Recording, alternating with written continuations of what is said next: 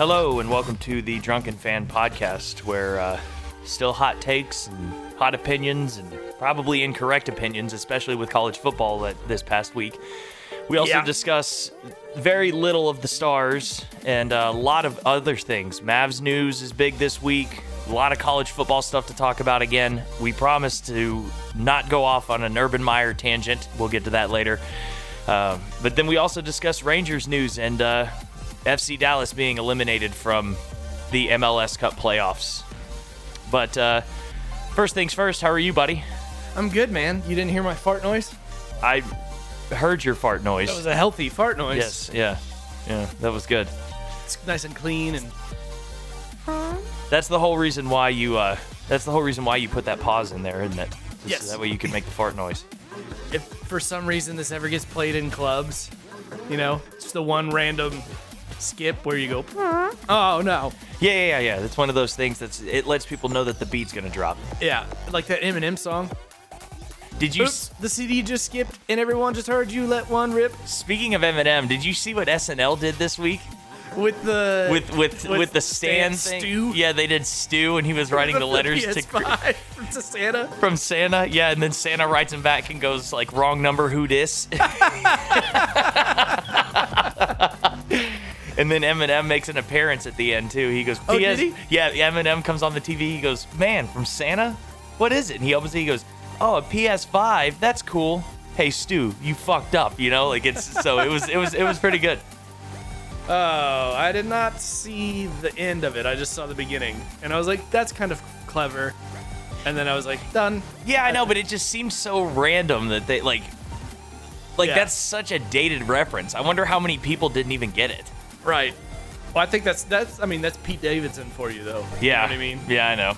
I mean, it- don't get me wrong, I loved it, but I thought it was hilarious. Yeah. Well, the the, I, the idea of it, I thought was hilarious. I didn't actually watch all of it. I watched about the first thirty seconds. yeah, it was pretty funny that they, because they brought out like an Elton John impersonator, and they brought out. I think that that was really Dido too. No, that was Kate McKinnon. Oh, was it? Okay, Yeah. I, yeah, I didn't know. Like, I didn't. I didn't even know they brought out Elton John. I, I stopped after Dido, and I was like, okay, there we go. That's, Oh no, that's yeah, they, I- yeah, they brought out Elton John. That was pretty funny too. Not obviously not Elton John, but Right. Yeah.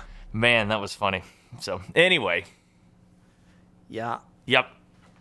So, uh, before we start, this is the Drunken Fan Podcast. Yes, yeah. Let's do the plug. If you like what you hear, or you don't like what you hear, or you he- if you hear this, Yeah, just if you hear it at all. why don't you just sub- go ahead and subscribe on your pod- your podcast platforms and leave like, subscribe, and leave comments and and stuff. It, it doesn't matter what you say; it helps us in the algorithm. Algorithm. I sound like a nerd, but it helps us with the the the stuff. And uh, if you, yeah, you can follow us on Twitter. We're slightly worse at Twitter than we are at. When I say we, I, it's me. You, I'm, yeah, I don't I'm even the- know. I'm the one tweeting, uh, and I, I'm worse at Twitter than I am at talking. Which, over the past 30 seconds, h- how could I be? Mm-hmm. But um, so we've got the Twitter, and then we also have What's the What's the Twitter handle? the Twitter. So yeah, see, see, Drunken Fan, it- we're Drunken at- fan and the letter and the number one. Oh my god. Should we just try this over again?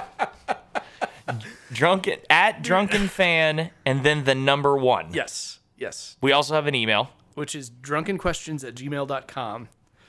Uh, if you have any anything that you any any any you know anything that you want to say, if you want to rub my nose in the Urban Meyer news, if you want to, I don't know, if you want to rub my nose in the fact that the Longhorns aren't playing in the Big 12 championship, you know, or if you just have some positive feedback or negative feed, just any kind of feedback, we're good with anything Mm-hmm. just email us, please. We're getting lonely in the internet world. Yeah, how was our reach this week? Oh, the uh the furthest away listener unless it's changed in the past 20 minutes. I'm looking at it. I'm I'm looking it up right now. Uh,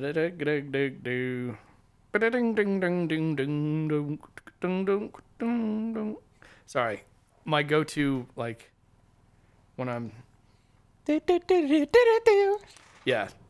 So, oh, oh, last second with the uh, the furthest away listener. It was going to be Ashburn, Virginia, but not today. Sorry, Ashburn.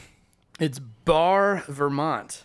Oh, B A R R. B A R R E. Hmm. Okay. And uh and uh you you go with whatever it is that you're going to talk about. I'm going to look up a fun fact about Barre real quick. All right. Yes. Very prepared for uh, the podcasting today. So Ah, well, what you know, But see, you we get all- what you pay for.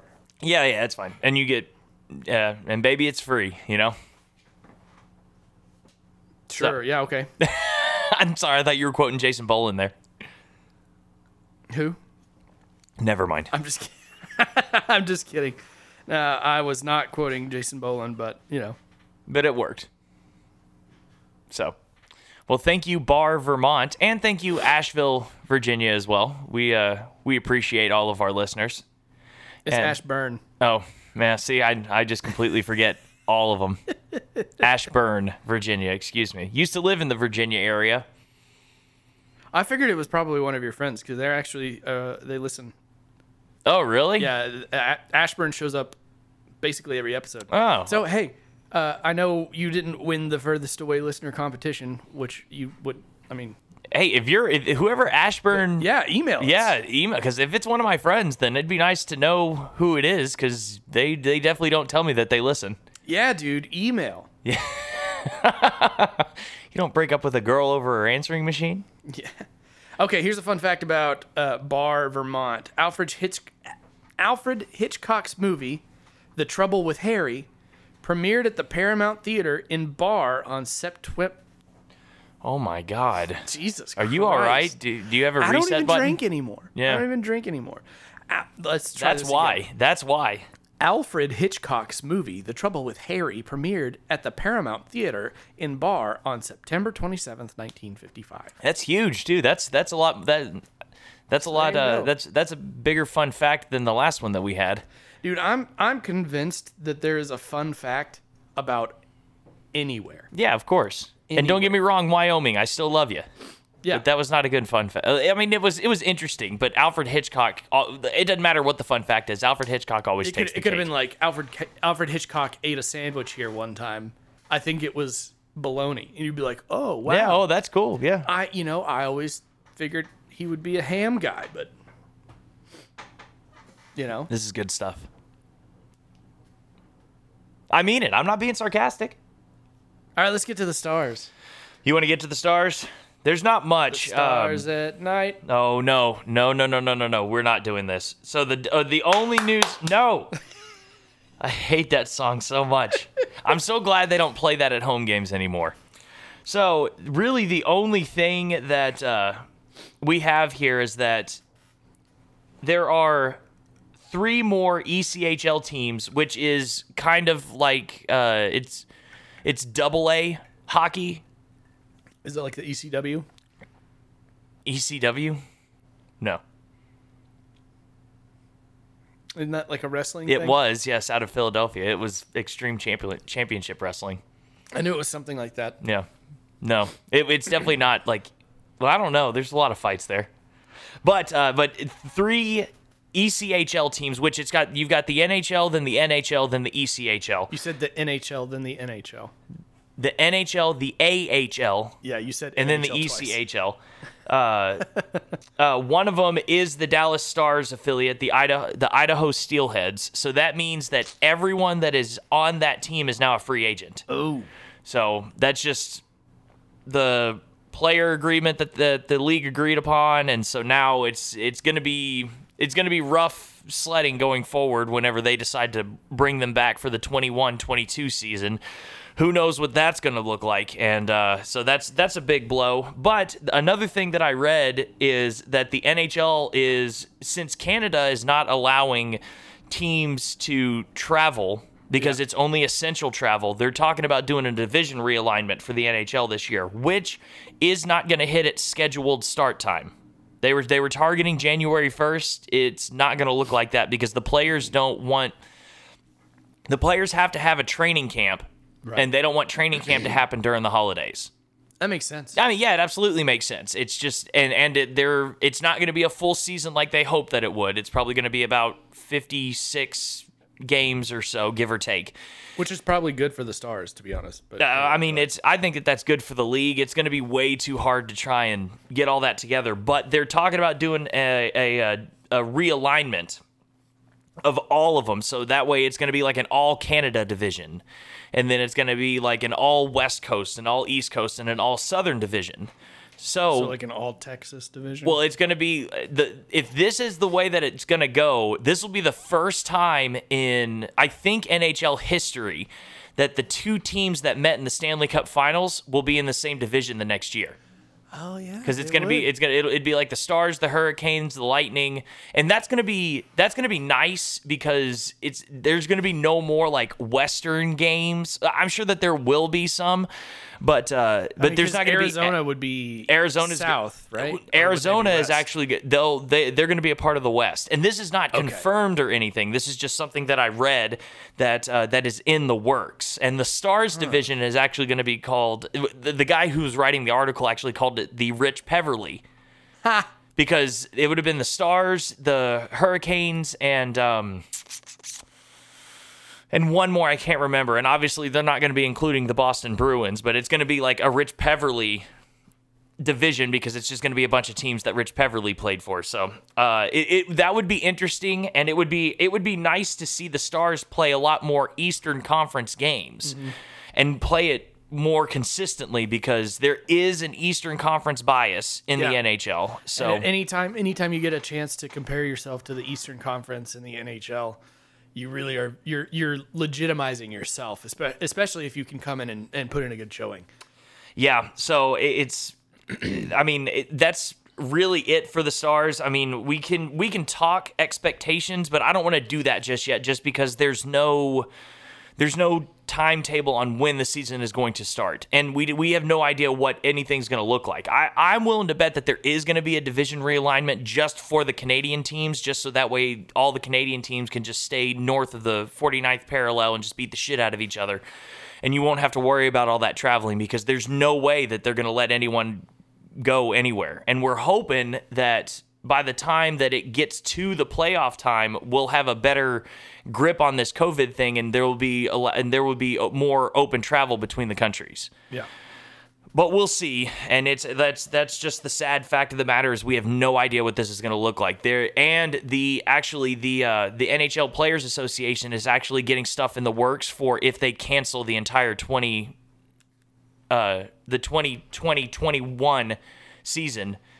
So That's the- a lot of 20s in there. I know that was The yeah. 2020, 2021. the 2020 21 season. Yeah, that's hard. So maybe maybe they should just cancel it just by the namesake alone. That's a fucking nightmare. Well, ac- technically, it wouldn't be. It wouldn't even start in 2020, so it would just be the 2021 season. It would, but technically, it would it would be a part of the. It it was supposed to start in 2020, so it technically it was supposed to be the 2020 21 season. The We're moving on. We're the moving more on. we say it, the more it doesn't sound. I know, right. I know, and it, but it's yeah, it's hard, and it's it's only gonna get worse too, because like 2021 22, 2022 23. That's not as hard as the other one because it's- it's, not the two But it would 2020s be, in the it, back. it wouldn't be 2021, 22. It would be 2021, 2022, yeah. 2022, 2023. Yeah, I think we'd just shorten it to like 20 the 21 22. Cuz no one says like Yeah, the yeah. no one says the 2006 Yeah. 2000, 2007 season. Everyone says the 06 07 season. True. Yeah. But still, what a fucking nightmare. So, yeah, there's that. And then uh, there's one more thing here. I have not read this. It just kind of popped up here on the Score app. But I guess Jamie Benn is ascending Stars franchise ranks. Okay. I thought, I I, don't- thought you were about to say he was going to opt out or something. I was like, Oh, no. No. Uh, I just got the jersey. no, yeah, it's not. Yeah, no, no, no, no, no, no. It's not. Yeah, this isn't even anything worth reading right now. So. Uh, that will, if it's anything important, we'll discuss it next week. So that's that's really it for the stars. Nothing, nothing is even in the works whenever it comes to the season itself. So here's hoping, but if not, then we'll just have to wait until next year. Yeah. Okay, so I guess that's the cue to move on. To, Yeah, yeah, that's it. Let's let's move on. Do you just want to talk about the the Cowboys? Or do you want to save that until later because we do we do have a lot of NFC East stuff to talk about. Yeah, let's go, let's save that till later. Let's Okay, do. that's fine. What do you want to do, Mavs? Uh, yeah, that's fine. Because I don't know what's going on with them. So the uh, first things first, let's talk about the trade that happened between Houston and Washington D.C. And the only reason why I want to talk about this is because it directly affects the Mavericks because that is within their division. And I think that in the if, for those of you who don't know, the Houston Rockets traded Russell, Russell Westbrook. Westbrook. to the Washington Wizards for um, John Wall. John Wall and a first round pick.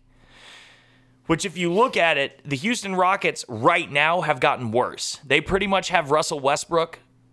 They have his contract now without the production because John Wall maybe five years ago would have been great, but now his numbers have just constantly been just dwindling as his career has progressed. But his contract is still massive. It, it's virtually identical to what's what was remaining on Russell Westbrook's. But the thing is, is that the Houston Rockets now get that first round draft pick from Washington. Yeah. And that's obviously going to help that team tremendously going forward. So, at least in the present right now, this is good for the Mavs because Russell Westbrook is now out of the Western Conference. Uh, or, yeah, he's out of the Western Conference and playing for a completely different team. And anytime you ever have to play against Russell Westbrook, it's just going to be a fucking headache. Just because that man does not care about winning as much as he cares about career statistics. So I got to give, uh, and and I'm not I'm not saying that that's a bad thing. Like chase after whatever it is that you want to chase after, and I get it. And I mean they're they're comparing him to like Oscar Robinson and stuff like that. Like he the Russell Russell Westbrook is a beast, and so that's why I'm glad to see him out of the division and out of the conference and everything. Let let the East deal with him for a while because the East is already stacked enough as it is. So uh, another thing that was released is the uh, the first half of the 2020-21 schedule has been released. So we know that the Mavericks are going to be opening up against the Phoenix Suns. Hang on. What? You hear my cat in the back. Yeah, I know. While your wife is trying to do yoga, that sounds super relaxing. I bet you that's her slamming the cat around now because the meowing has instantly stopped. No, no. he he goes through his spurts. We don't slam the cat around.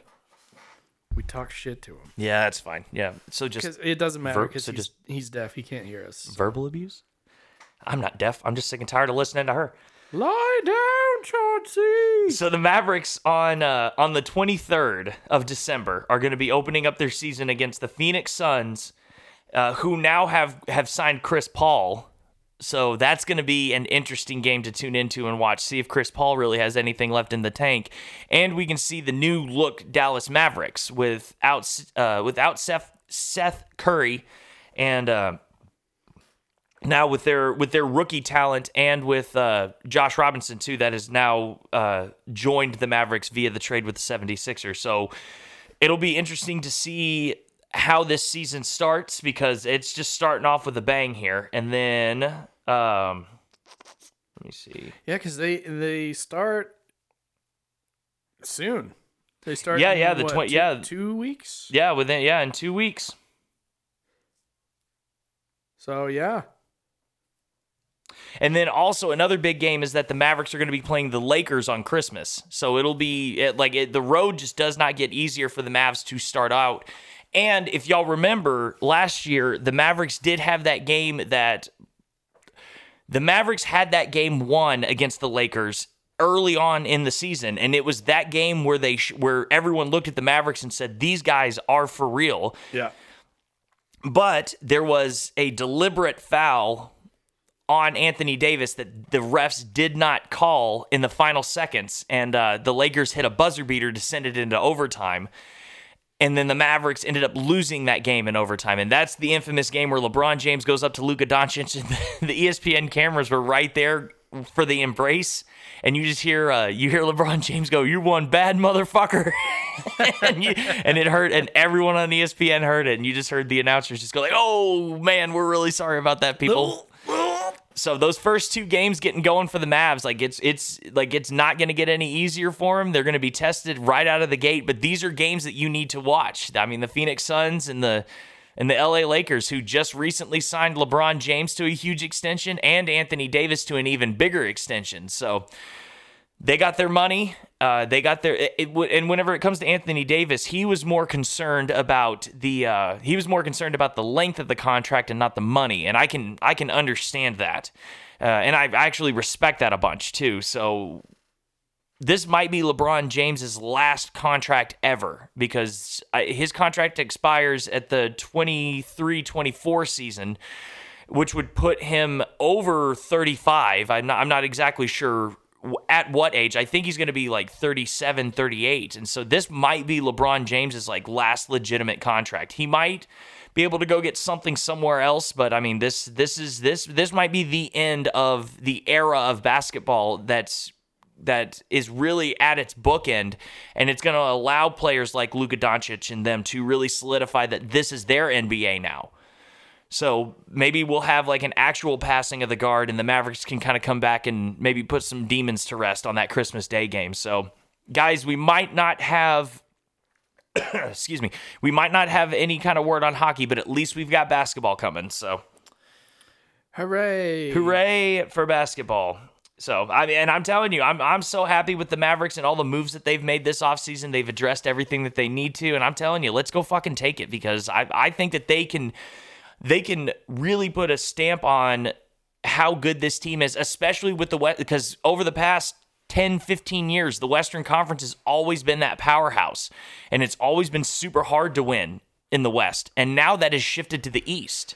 Yeah. So the Mavericks, I think, can get a top four, and I know I've already said this, but the Mavericks can get a top four playoff seed this year and get home court advantage in uh, in in the in a in at least one round of the playoffs. So here's hoping that the Mavericks can take that next step forward because it's it, the time is now. This team is built to win, and it's built to win now and in the future. So that like it's it's it's it's a lot of fun to be a Mavericks fan. I know that Dirk departing was obviously hard on all of us. I've it's only still weird. I, it still is, and I think it will be for the rest of my life that there's going to be no 41 there doing the one-legged fadeaway.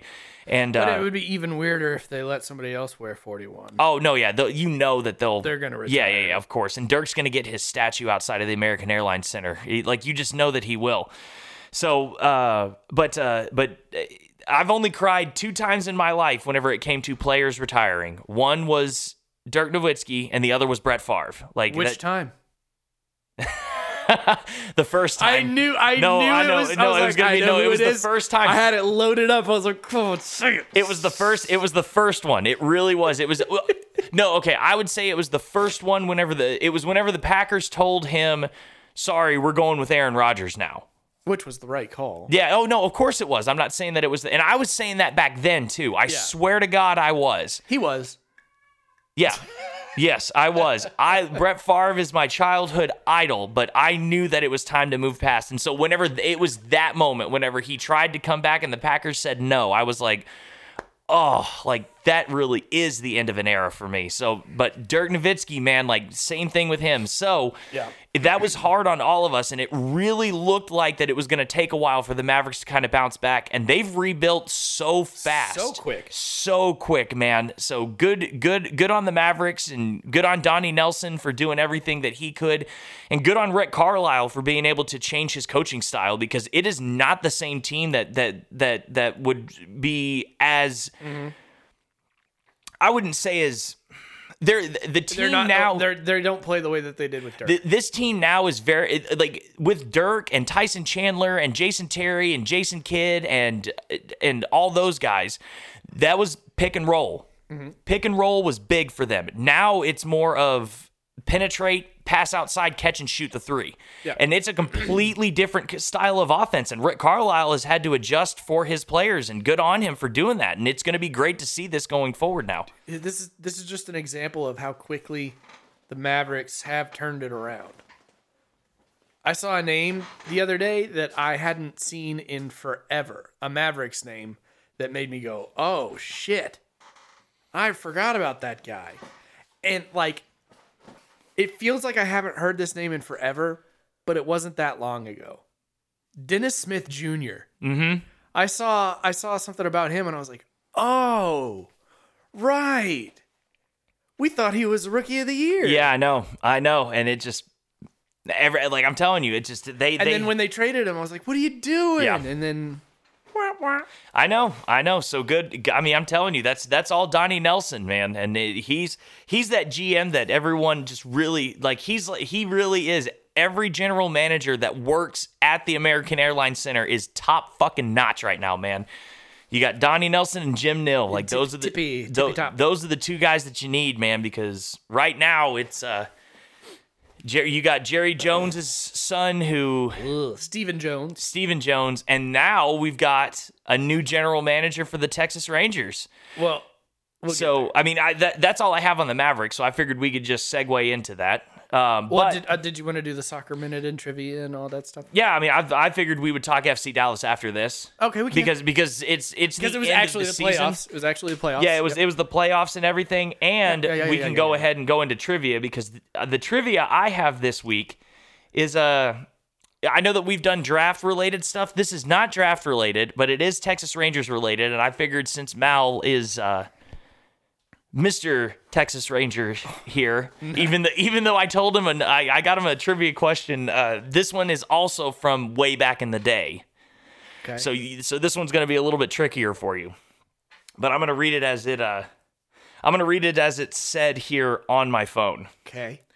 The Rangers handed the second baseman position to rookie Bump Willis, son of major leaguer Maury Willis, uh, even before spring training camp opened. And the player he replaced responded by punching out manager Frank Lucius midway through camp. Who was the player? Jesus.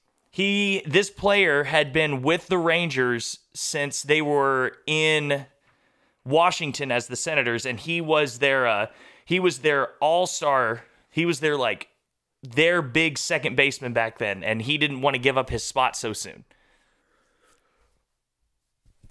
All right. So you got to think about it, and we'll come back to it. So just once again, let me, let me let me let me read it again.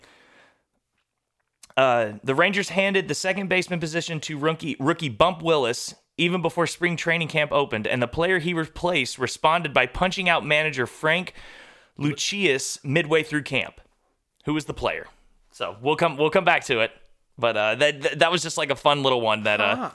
that I that I saw. I was like, I would have never guessed. So yeah, so Is let's. somebody that I should know? I don't think so. Okay. I don't think so. Uh, I, I mean, he was he was a really great second baseman back in the '70s. Okay. So it, it- maybe you will. I didn't recognize the name, but that might be a name that you might know. So, but yeah, we can talk about the Rangers. What uh, what do you want to discuss first? I mean, what other? Yeah, that new is that new? GM. Yeah, let's do it. Well, okay, so there's the if you don't know, the Rangers hired a new GM this past week. Uh, he is going to take over the GM duties, and he's going to be the vice president of baseball operations. And and Jon Daniels is going to move into being solely president of baseball operations. Now, I don't know what the president of baseball operations does. I don't know, but um, what I can tell you is you'll recognize the name Chris Young, not just because there is a country singer named Chris Young, but because before that guy pretended to make country music, uh, the Rangers had a pitcher who was six foot ten between 2005 and 2006 from the DFW area, grew up cheering for the Rangers, and it was Chris Young. He had most of his success, success and he spent most of his career with the San Diego Padres. Uh, but he uh, there's a there's a picture of Buck Showalter going out and taking the taking the ball from a pitcher, and uh, Buck Showalter's so short that the pitcher actually had to cut the pitcher's head off.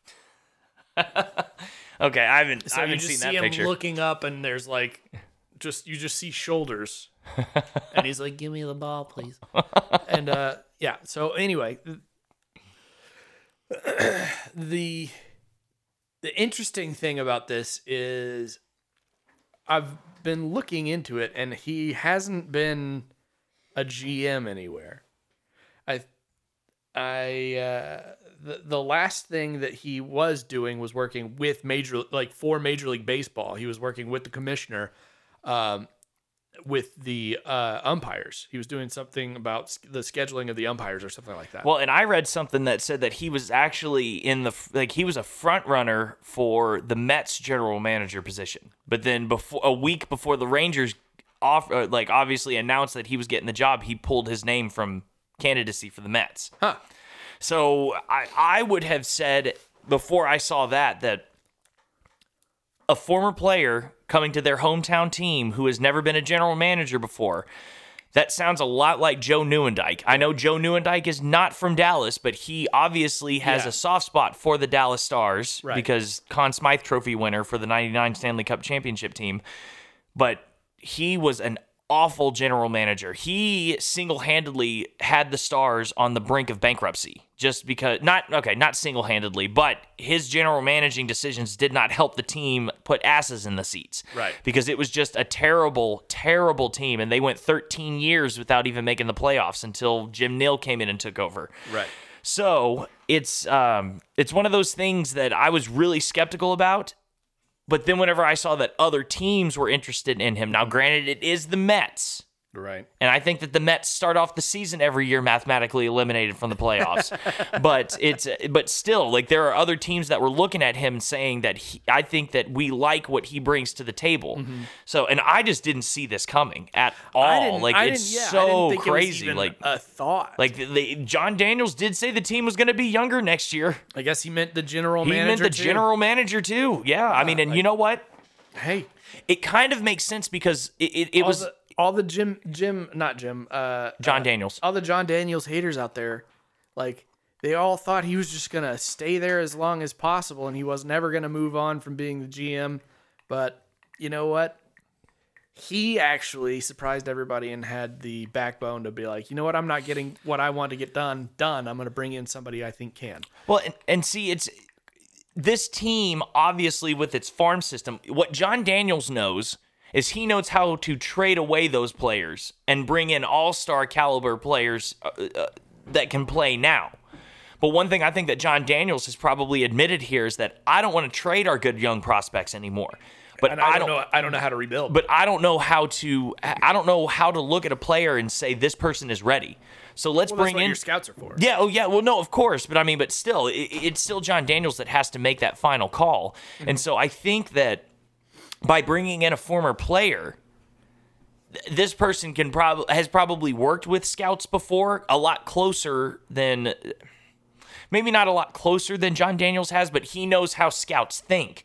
Like from the other side of that spectrum, you know, and so and he's worked with players. He's probably I'm sure he's seen throughout his career players that have been brought up that weren't ready, players that were down too long, that didn't get their chance that should have. Yeah. So eh, like it kind of makes sense because we talked about last week how baseball is completely different than any other sport. and it's just crazy. It, yeah, and it, it's crazy that Chris Young was traded away from the Rangers by Jon Daniels. Yeah. Like that's nuts. And then and then he's like, that's it just shows you like the type of person that they're getting. He might not be a good GM, but the type of person that they're getting is somebody who straight up loves the Rangers and has his entire life. Oh, and and it's one of those things that he understands too. Yeah. The that this is a business. Yeah. He doesn't. He didn't take the trade personally. I'm sure he was distraught. but Maybe not distraught, but I'm sure he was upset being Disappointed. traded. Yeah, of course, disappointed being traded away from his team. But also, he probably looked at that and said, "Okay, the pressure's kind of off now. Yeah. to where I don't have even to- ever gets the chance to play for their hometown team. I, not many." Right. not many you know like it's it's and and even if you do like that like that just adds unnecessary pressure to a player Yeah. because of course you want to come in and really perform well because you It's don't like, like Blake Coleman in Yep. game one of the Stanley. I know, Cups. I know, they, yeah, they absolutely. in Dallas. They were just playing the team that he cheered for. yeah i know and so yeah and you Yeah. yeah, you you saw that he did not have a good game one and then it, he had to settle his nerves but i mean it was Eh, you you have to know that it's the same thing whenever you're playing for a team that you love yeah, And so he's seen the the business decisions that have to be made in order to and I'm sure that as soon as he was traded and after the disappointment faded, I'm sure that he probably saw it and went that was probably the best decision for me yeah. was to be traded away from the Rangers. Now he can come in here and have maybe a clearer head about it whenever it comes to not just the player the player relationship but also the business relationship that he has to have with the players and all the all of upper management. and he can come in and not have like a, a Rangers legacy that he has to worry about. Yep. Yeah, ruining, like Joe Joe Nieuwendyk did, yeah. yeah, Yeah. So, so I think, Overrated, but some, so, but anyway. uh, but so that's that's really the only news from the Rangers. That's the, But that's the- huge news. I know. That's, I that's know probably the biggest news. news of the week. I, yeah, yeah, it is. It's uh, it's it's pretty big news. Uh, yeah, like as far as what what they're gonna do this off season, the the thing is, like, I think their moves are basically done. I think they might bring in a couple more players. But Yeah, but you don't see him. You don't see him going for Joc Pederson. the, i any negotiations they may have already had had been with Jon Daniels. You know, Yeah, yeah. You're, you're talking about changing the guy who's making the deals in the middle of a deal. You don't. You're not going to get those deals done. Not likely. Right, yeah, Not- yeah, I Not mean- likely unless that player just has told their their uh, agent like, no, I want to play for the Rangers. Then you're probably not going to get those guys. Yeah, yeah. I mean, and you know what? That makes sense. You know, like it- why this, even bring? this may have been oh, this may have been Jon Daniels saying, "Hey, I'm not getting those guys anyway." the other news though. The other news is that Kiner Falefa. Oh yeah, I forgot. About, see this whole GM thing. I know this whole GM thing overshadowed this, but this is huge this too. is huge too. Yeah, Kiner Falefa has now been moved to shortstop, and they have He's- told they have told Elvis it's Andrus that not a temporary thing. No, it's- Kiner it's- Falefa yeah. is now the starting shortstop for the Rangers. I said second baseman. I'm sorry. No, you said shortstop. Did I? God damn, man. Uh, this this is we're talking about the end of an era, man. yeah, this really. Yeah. Past Yep. decade. Yep. Yep. Elvis Andrus has been the starting shortstop. And now they want him to um, be a when he's position healthy. player. When he's healthy, Yeah. he's been the starting shortstop for 10 years. I mean, yeah, this is that that 2010 2011 team is now gone. Like it's like all like there's nothing left of it now, Yeah. which is which is I mean, it's it's it's a bitter pill to swallow, but it's not that insane to think about because that was so long ago. Like that's But here's here's what this tells me though. Josh Jung is probably Yeah. further along than we think. He's probably closer to being ready to come up. Well, I think we that think. I think that their hand is kind of being forced to make this decision because it's like, well, we've got nothing else to lose. So let's get Josh Jung up here. He maybe he is, maybe he isn't ready, but I'm not saying he's going to come up and be an all-star or Oh, no, no, I'm not saying year. that I'm either, just but- saying like if they're they're they're looking at him and they're they're running out of reasons to keep him off yeah, of the yeah, of course. major League roster. But I think that they, I don't think that they have a whole lot of I don't think that they have a whole lot of reasons to look at him and say no, he's not ready. Like other than the fact that if if this team was ready to play, like like if this team was ready to compete, of course you'd look at Josh Jung probably right now and say no, we we're gonna we're gonna keep him down there. Not we don't want to rush him into this just yet because this team is ready to win. yeah, if it was a playoff team, Yeah, of course. Yeah. But since it's not a playoff team, the way that I look at even if he's not ready, you just look at it and say, why not? he's uh, like what I'm saying is ready enough. Like Yeah, good- yeah, of course. they're enough to where they're like, all right, let's bring him up. Yeah, so Elvis Andrus is going to be more of just a utility infielder now, and, and that includes first base. Like that, like I read an article that Yeah. said that he's not going to be above playing first, so got to learn how to scoop. Scoop. Yep, pick out those pick out those balls. I, and he, it's it's, it's going to be funny because he's going to be on the other end now, being like, "God damn, this is hard." You know, like, did I do this to you guys? I got to call Mike Napoli up and apologize. You know, Yeah. Yeah.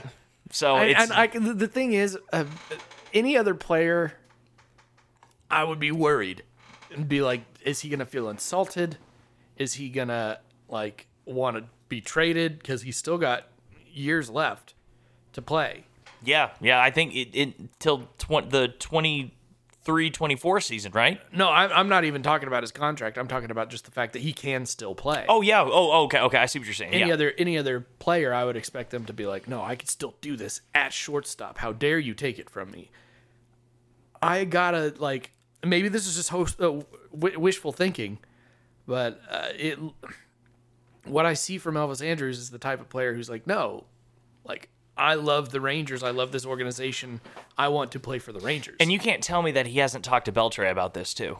yeah, Like he, pro- I guarantee you, he's called up He- I Beltre and said, he's talked to Beltre, Michael Young. Yes, yep. you know, I, I guarantee he's like, okay, well, what should I do? Maybe even Ian Kinsler. Maybe. I mean, yeah, why wouldn't he? Because, Because I mean, he was your, he was his former. Didn't wasn't wasn't there? There was a video that came out of uh, Michael Young and Ian Kinsler, both wearing Rangers shirts, uh, drinking a beer, talking about.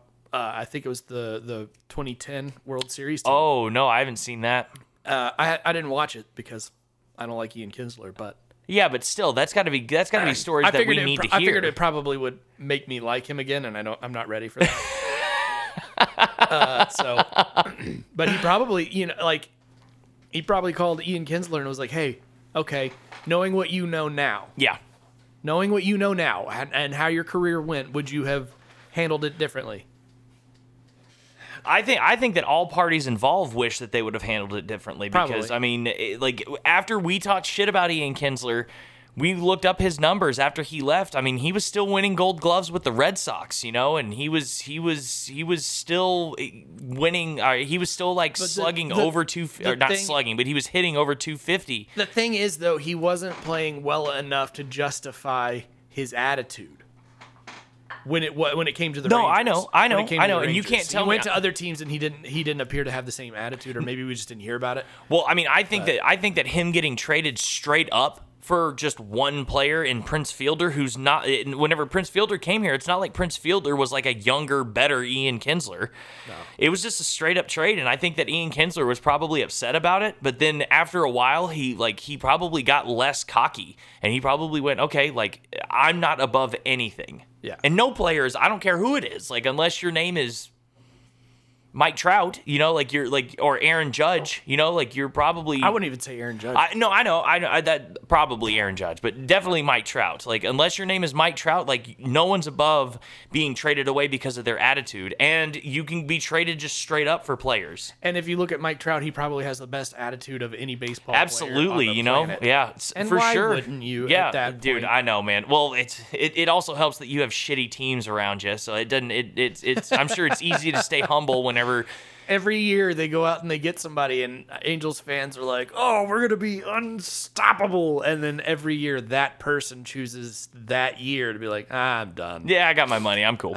I'm done."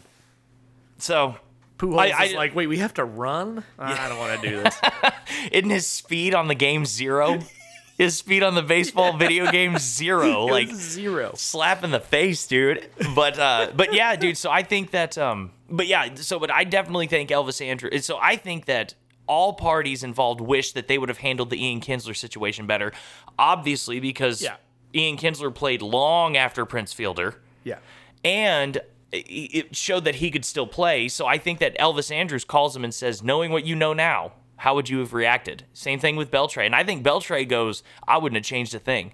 Yeah. Beltre looked at. I bet you he was probably the only player that would have said, "I wouldn't have changed a thing." I bet you Michael Young and Ian Kinsler both would have been like, "I wish I would have acted this way and this way." Yeah. And I wish I would have I- done yeah. what it took to to retire as a Ranger. Yeah, of course, of course. I mean, Maybe not. Maybe not Kinsler, but you know Michael Young. You know Michael Young. Yeah, I don't He's- think he's I don't think because that. Kinsler be- well because Kinsler went to Boston and won a World Series, so I think that Kinsler can also kind of look at it and go, I mean, it's kind of how many World Series do they have? How many do I have? Scoreboard, you know. So it's it's just one of those things that I but but still I think that even still like everyone could have probably handled themselves better in that in the Ian Kinsler situation Yeah. and in the Michael Young situation. And Beltre's really the only one that you kind of look at it and say like he did it right. And of course, we're going to say that because we have a bias. But I mean, people come to the Rangers and they love this organization. Yeah. That's got to speak volumes for Jon Daniels and and everything that he was and his relationship with the players and everything that people want to come here and they want to stay. And and those who leave can probably look back on it and say, "I wish I would have stayed." Yeah. Like Cole Hamels came to the Rangers because he wanted to play for the Rangers because he he played at the at the ballpark in Arlington a few times and had been around the city and he he was like I love this area I want to play here and it it just didn't work out for him to retire here but you know it was the same thing with Cliff Lee and then and then Cliff Lee well, he got traded here. He didn't necessarily want to come, but then then it literally came down to go back to Philly or stay a Ranger, you know. And he chose to go back to Philly, but he said it like from the sounds of it, it was a tough choice for him. Yeah, and that's pitchers saying that. And that's yeah, that's Yeah, pitchers. Right. Can you imagine hitters? Of course you want to come here and play because you Of can just fucking hit 30 home runs like it's nothing. Of course. He probably, you know what? I bet you he even called Nelson Cruz and was like, "Hey, Hmm. like how much do you wish you were playing in Arlington right now?" Yeah. Oh, yeah. You know what I mean? Because, Mm-hmm. dude, that's one the Rangers were, were like, ah, he's probably got like two or three more years left. Like, just go ahead and let him walk. He'll he'll go And six years later, play a couple years in Baltimore and then retire. And good for you, buddy. And then now here it is, six years later, and people are like, "Will Nelson Cruz ever stop hitting home runs?" It's right, right. right. I know. So just like I, I would. Trade, I still- I s- would trade all of his home runs for one damn catch. I'm tell I still blame him. Everyone likes to say that it was mm-hmm. I think he choked. I will go to my grave thinking that Nelson Cruz could have made that catch He and, could've. and he choked in the moment. So I yeah, yeah, all of his home runs for that one goddamn catch, man. well, that's the thing. If you look at it, people are like, "Oh no, that ball's way over his head." No, it wasn't. It wasn't that far over his head. He backpedaled. but it was it over was his head right here. because he it, he backpedaled and he took a bad angle. He, if he takes a good angle on that ball, it goes right to him. Yeah. I'll just I'll never forget seeing Ron Washington and them celebrate in the du- like because they had they had that dugout camera there, and as soon as that ball went in the air, Ron Washington's like hugging Greg Maddux right next to him, just saying like, "Is this it?" And then he drops it, and then just the look on Ron Washington's face after it falls to the ground is just like, You think that's when he "Oh." decided to go back and do cocaine? Oh, I, shit, I would. shit, I would. I'm sorry, I shouldn't say that. No way, man. No way. I don't blame him at I- all. I don't think anyone. I think a lot of people went back to doing cocaine after that too. So, it's, so it's a don't point the finger at Wash. Like you got to point it right back at yourself too, man. Well, I didn't. I've never done cocaine. I can't go back to it. We're moving on. We're moving on. How can I have some more of what I haven't had? You're killing me, Smalls. Thank you. So, but yeah, I, I, I that's huge that they're moving Kiner Falefa because I he- know. I, didn't think that they would because he just won a Gold Glove right know, there at third. another- so that's- that's the crazy thing that they move him to short. And but yeah, that's they don't make that decision if they're not 100% confident in Josh Jung. Not 100%, but But they're if they're not It- extremely confident. extremely confident in Josh Jung and ready. But I think it also, excuse me, I think it also has the uh, with how bad the team is right now. Also has a, is playing a factor into that as well. And they they knew. I bet you anything. The plan was always to move Kiner Falefa to short. And but then you win a Gold Glove at third, and you're like, dude, Kiner Falefa is better in the field than we thought.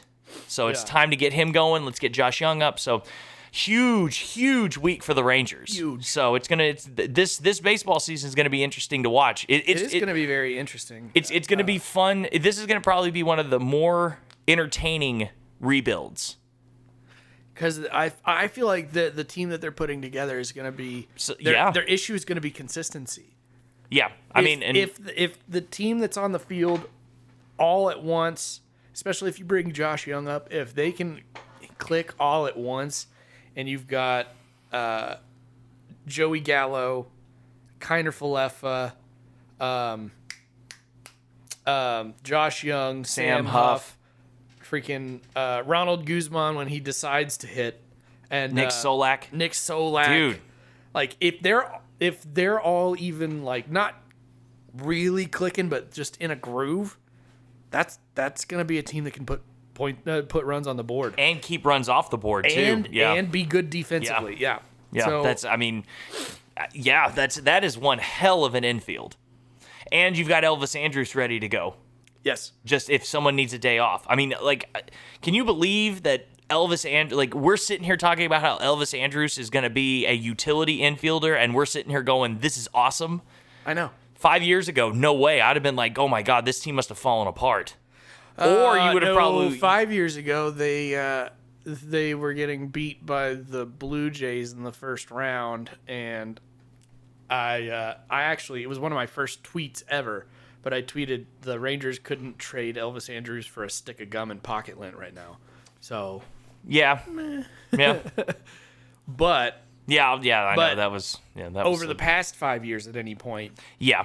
You know, like Well, we would either be saying that th- this team has gone to shit, or we'd be sitting there going like, "Whoa, the infield must be really good if they're pushing Elvis Andrus out."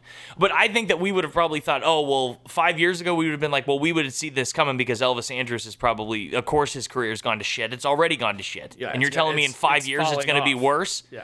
But it, that's not the case. No, like, it's not it- the like it's really optimistic. El- Uh, he yeah. he really has been one of the most underrated I think so. Do you think? shortstops in in baseball. Do you think that the Rangers retire number two? Oh. Hmm. I don't know how many how many ra- uh, numbers do they have retired right now? They Thir- have they have 34, 34, 42. 42 obviously everybody has 42. No, I know. I well, Uh, thir- but 34, 42, 7, right? Seven's retired. yeah, yeah, seven, uh, ten. Oh yeah, for Michael Young. Who's what was Beltre's number? 31. No, M- Beltre's number, Yeah. and um, and Johnny Oates' number, 28. twenty-eight. Yeah. So, So I mean, I mean, that's not like they don't have a whole lot. So and and Beltre didn't play for 10 years for the Rangers. Yeah, that's what I'm saying. You know, Uh, and Beltre wasn't even on the team that went to the 2010 World Series either. No. So I, I think that number two goes in. I, I think it would be a travesty if number two doesn't go into the into the rafters. Whatever. What do you call it in the in baseball? Mmm. Retired. Goes into the ring. the pennant or the the banner. I don't Yeah, I don't I don't know what they call it in baseball. But yeah, so I, I think that they do retire Elvis's number, regardless what I guess rafters would be I. It's- there's no rafters in the well. I, now there is. What's a raft? Well, it's got a it's the ceiling. Like know, it's, I'm just messing with you. What's a raft? You know, like with the canoe and everything. You know. Yes. Yes. Yes. He, Okay. he's got to be the first one to talk. I'm not going to say shit.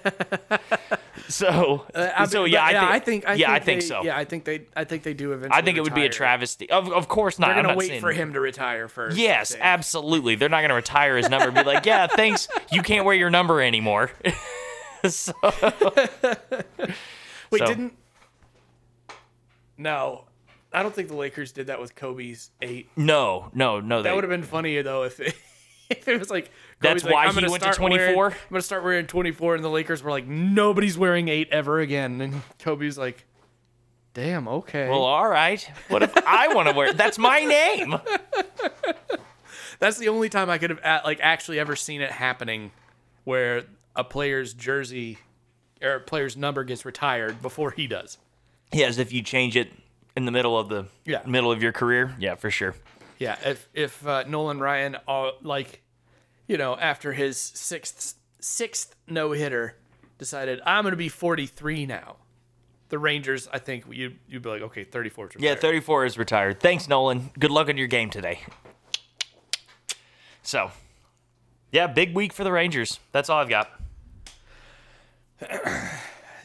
I mean, have I haven't seen any reports about if the season's going to be starting on time or anything. No, but it's too soon right now for the for because I mean they're they're hoping by the time the baseball season's going to get going, well, April. February, dude. February is when pitchers and catchers report. No, I know that's when they report. I'm talking about the season. Like when the season know, is but- supposed to start. But, but- yeah. baseball is one of those things like you need you need the spring training. You need the training camp. You know? So, according to the Score app, No, yeah, it doesn't- yeah, it doesn't have- a lot of noise this week. Yeah, it doesn't. It doesn't have anything. All it says is, uh, no, yeah, it doesn't have anything that says anything on the season and if it's going to start on time or not. So there's there's no there's no reports saying either way. So so moving on to FC Dallas. Unfortunately, this is going to be actually a proper soccer minute because there's really not a whole lot to say. I mean, Jimmy Maurer came out, did his thing. Jimmy Maurer looked great in net. It was just there was one header that Seattle had, and it was just a beautiful corner kick that just really there was nothing that anyone could do. It was everyone was in the right position, including the everyone from the Seattle team, and it just that was the lone goal of the game. And the the biggest issue with this team, it was kind of like the Dallas Stars, where uh, offense was always a question mark, and going into the playoffs, the Stars always had that, but they were able to find their offensive game. And if they didn't, then they would have been bounced early in the playoffs. And Probably first round. I wouldn't say that, yeah, I wouldn't say that FC Dallas had an early exit, but I mean, obviously it's a little earlier than you wanted to, but they were still one of the final eight teams left in the Western Conference, and you'll take that every year, especially with a team that's as young as FC Dallas is right now, and with Ricardo Pepi starting to really show us that he really is as good as we thought he was going to be. And uh, yeah, it was it was such a fun season to kind of watch it go up and down, and the way that everything started, it was uh, it was it was just an epic season. So. Thank you, FC Dallas. You guys now have a lifelong fan, and uh, as soon as there are, we're not going to be doing soccer minutes regularly anymore. Like every now and then, if there's ever any huge updates or anything like that, uh, I like I'll obviously give them to you. But uh, we'll we'll probably pick the soccer minutes back up as the whenever the season starts up again. But if y'all have any questions about soccer or whatever, just feel free once again. Drunkenquestions at gmail.com. Feel free to shoot us an email. Uh, let us know if you're an FC Dallas fan, and or let me know if you're kind of like me, where it was like you wanted to do it so that way you could that or you you wanted to start getting into soccer just because I wanted to start giving that sport traction because it is such a huge market. I mean, shit, the MLS Hall of Fame is in Dallas. Like it's right outside well, Frisco, but it's right outside Really? Yes, it's right outside of the Toyota Center where the where the where FC Dallas plays. So they understand how big of a ho- uh, hockey, how big of a soccer market it is in the Lone Star State. And so I felt like that it would have been a travesty not to give this team some coverage. And this team has now made me a lifelong fan. I can't wait to join the hoops one day at Toyota Stadium and uh, be able to do all the chants and the songs and everything that I've that I'm starting to learn and I'm starting to really appreciate. So FC Dallas, thank you for your playoff run because now you've got a lifelong fan here. Uh, at least on this end of the mic, we we still got to get this one going. But he said he would watch. He said we got we got a yes at least out of him once, even though it was the wrong game. We still got a yes from him. So He always gets the yes. that's right. So thank you, FC Dallas, and uh, we'll see you next season. Okay, so What's up with your face? You made a face. I made I made a football face. Football face. There's a football. Oh, what- a, what- a football thing happened. What happened? The Pittsburgh Steelers played the Washington football team. Yeah. Did they lose? They lost. No, Washington no, they beat them. didn't. Yes, 23 to 17. Yeah. What? what is happening in the NFC East, man? It's like they they decided, no, we're gonna we're gonna wait till the last six games. And you know the Giants are sitting there going like, God damn it! Like we finally get ahead, we finally get ahead, and then everyone else decides to show up for their games. so now the Cowboys have to beat the Ravens this week, dude, right? it's just Colt McCoy's luck, man. Anytime he does anything good, people are like, mm, no. Holy crap, man! Yeah. Because last I saw, it was right before we started recording that the. uh Oh my God! So, so the seventy-two Dolphins are popping the champagne tonight. Yeah, yeah. Which, by the way, those 72 Dolphins didn't have to play as many games. There was no free agency back then. And their division was weak as shit that year. And of course, they had to go to the playoffs and still win the Super Bowl, and I get it. But you guys can sit there and say that you've done it, and if it's if it's so easy, then how come everyone doesn't do it? I get it, but all of these other teams, those 2011, the 2010, tw- or the 2011, 2012 Green Bay Packers, no, no, no. The 2010 2011 Green Bay Packers, if they had your schedule, they would have done it.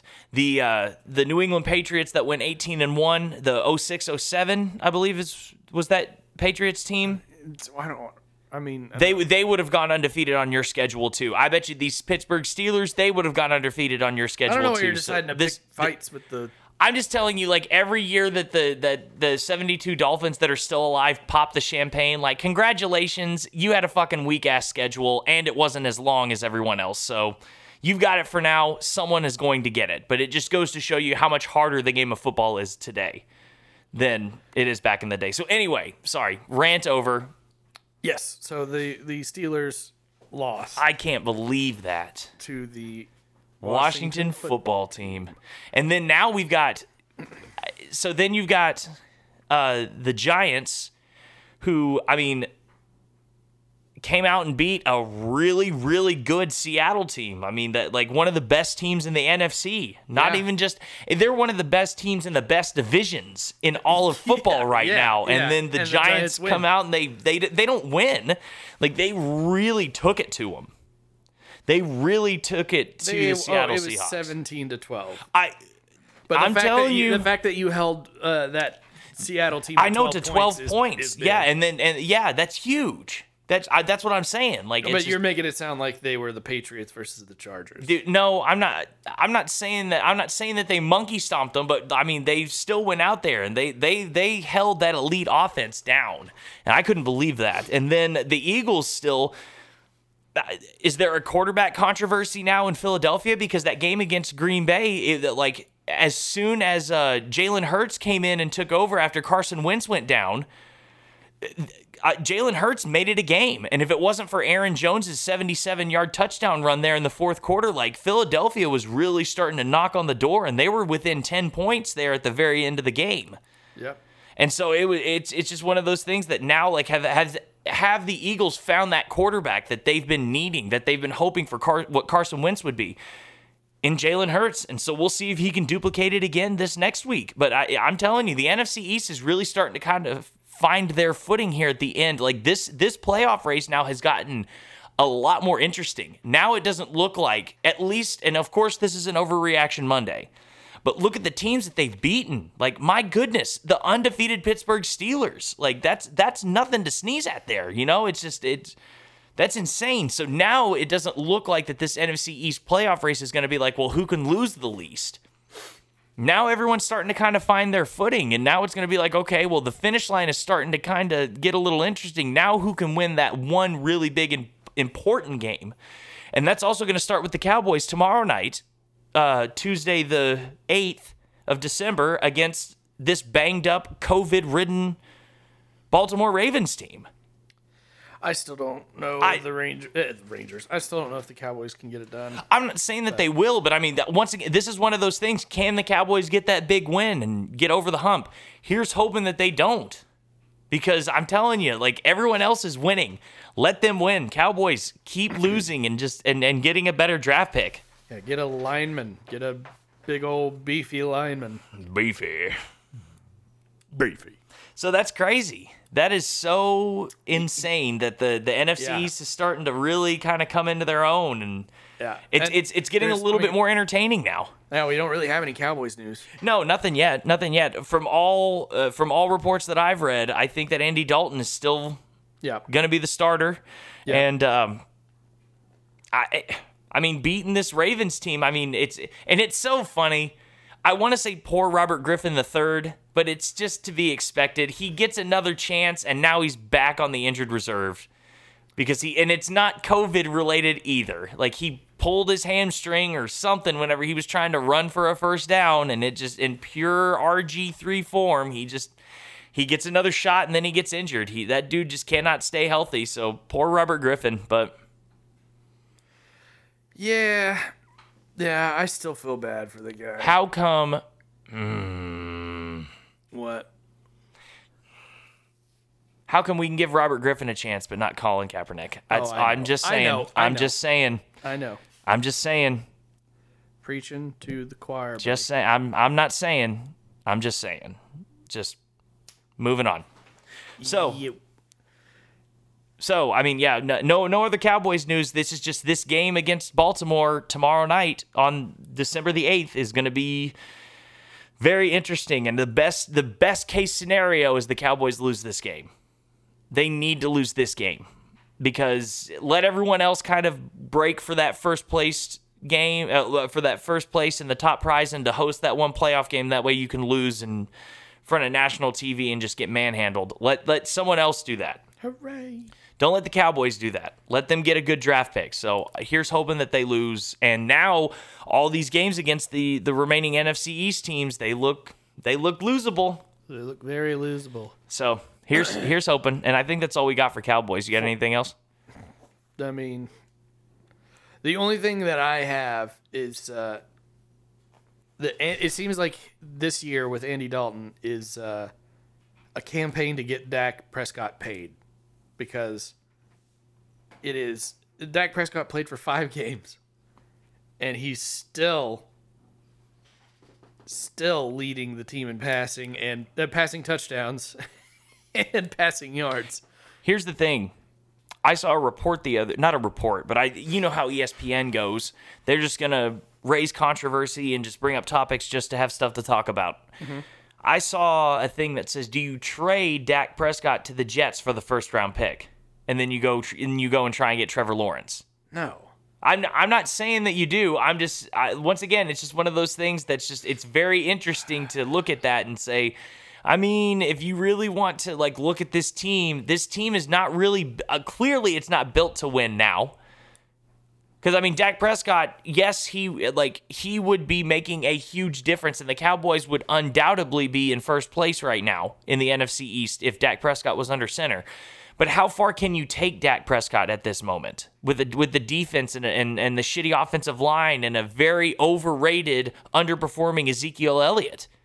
The okay, well, a couple of things. The offensive line is uh, has a lot of injuries right now, so it's not like the offensive line is just terrible. It's that right now they have a lot of injuries and their backups aren't as good as the uh, the top. No, line, no, you know, and- no, I get- So I get that's- that. That's that's one thing. And Yeah, but I'm s- t- second of all, second of all,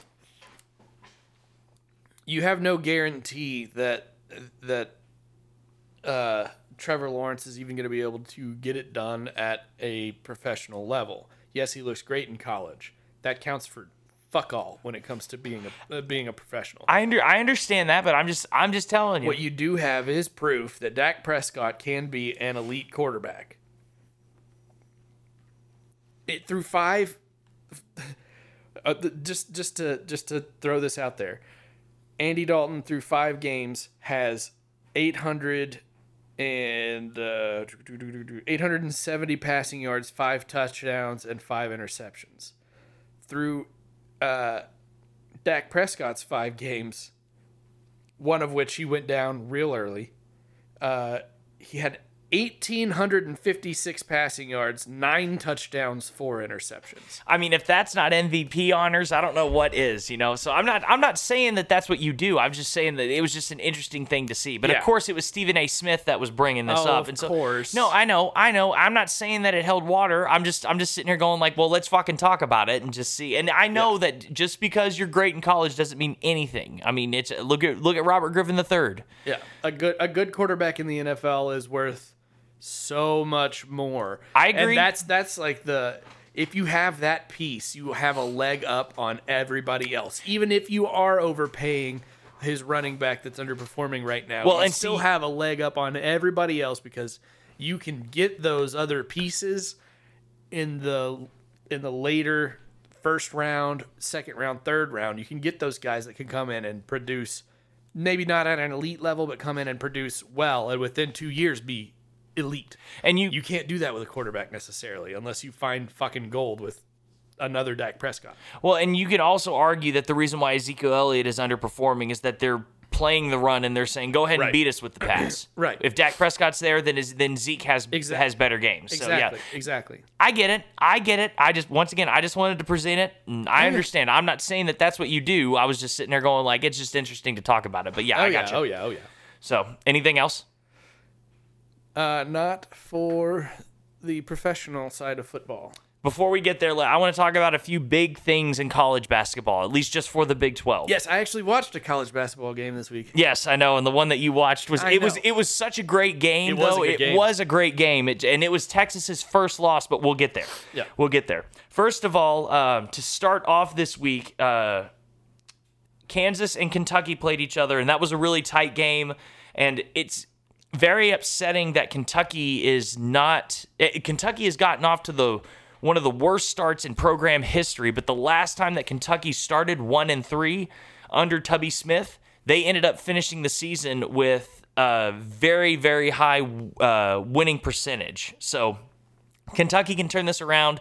John Calipari is no Tubby Smith, but and if anyone was going to suffer, I want it to be John Calipari because you want to talk about someone who always has controversy every single school he leaves. There's always some rumors that go around that he's bribing players and stuff like that and whenever he goes out into recruits. So here's hoping that Kentucky doesn't turn it around, but at the time that win on December 1st was very impressive and uh, uh, Jalen Wilson scored 21 of his 20 of his career high 23 points in the second half in that game. So I mean, Kansas is looking super legitimate.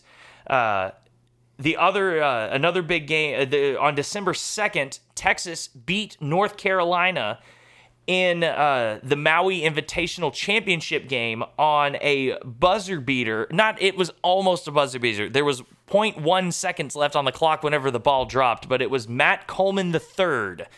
He uh, he had a he had a really good drive and a, a, penetration jump stop and a shot that went just right in and it was just a beautiful shot. So good on Texas for winning the Maui Invitational because every single year that North Carolina has won the Maui Invitational, they've gone on to win the national championship. So playing North Carolina in the Maui Invitational Championship game is a big deal, and there's a lot of pressure to beat that team because it pretty much just puts the rest of the league on lock. If North Carolina wins that, you're like, uh oh, is it going to happen again? And Texas put a stop to that. So good on Texas. This was this is the first time that Texas has won that tournament in in in program history. And then the other game that oh, well, there were actually three more games that day where it was the, it was number one Gonzaga against number eleven West Virginia. This is before Gonzaga had to suspend play for their uh, for their season because of COVID. We'll get to that in a second, but. Uh, the other really big sad news for Gonzaga that game is that Jalen Suggs ended up injuring his ankle horribly in the first half of that game. And so as soon as I saw that, I thought West Virginia was really going to get a shot at uh, really taking it to him. And they did for a little bit, but then Gonzaga just ended up showing that they can win with anyone. So Gonzaga such a shame that they're not going to be playing right now because this team really is that great. Yeah. And then also Baylor took it. Number two Baylor took it to number the number five ranked uh, the Illinois Fighting Illini, and they beat them 82 to 69. So I mean, it's just going to show you that Baylor is that great too. And it's such a shame that we did not get a chance to see Baylor and Gonzaga play each other which that game was supposed to be on December 5th, but they had to postpone it because Gonzaga's program ended up getting lit up with COVID. They're planning on rescheduling the game, but uh, that does not mean that they're going to be number one and number two whenever all this happens. Right. Which is the biggest, sh- which is the, which is one of the biggest disappointments of this whole thing. It's just like fuck you, COVID. Like you, you like you keep finding other things to take away from us. So Oh, dude, I hit the wrong button. Wrong button. Yeah, and then the other game was December 6th, which uh, this will be the last one that I really talk about because all the other games were just big blowouts by other teams that didn't play ranked opponents. But Texas and Villanova played each other. Yep. And uh, Villanova ended up winning 68 to 64, which good for Villanova, but I think that Villanova is one of those teams that's right now is ranked that high strictly because of their name. I think that in the end, I think that um, yeah, I think I, I, think Villanova is not going to be finishing as high as they are ranked right now. Yeah, it, it, I wa- I actually watched the whole game, and uh, anytime Connor Gillespie wasn't on the floor, Villanova started losing. Uh, if if Texas was down, Texas came back. If Texas was leading, you took Connor Gillespie out. Texas extended the lead. So it really does look like. I mean, that's all that Villanova is right now. And then they've also yeah. got uh, Jeremiah Robinson Earl as well, who uh, he he ended up being the one who won the game for him. Yeah, yeah, yeah. But no, but really, uh, Collin Gillespie made four free throws in the final 15 seconds. Or not four free throws. I'm sorry. Uh, yeah. yeah, yeah. I'm sorry. Yeah, yeah he, made, he made, yeah, he made the four the four, four free throws that that I that iced the game. Yeah. but it was those were his uh like those were four of his five free throws in the game, uh, and it just so happened that the the you know the the Longhorns tried to double team him to keep him from even getting the ball, but he ended up with the ball on the inbound, and you have to foul him. Yeah, no, and it's it's one of those things that if you the the biggest stat to take away from that game are the free throws.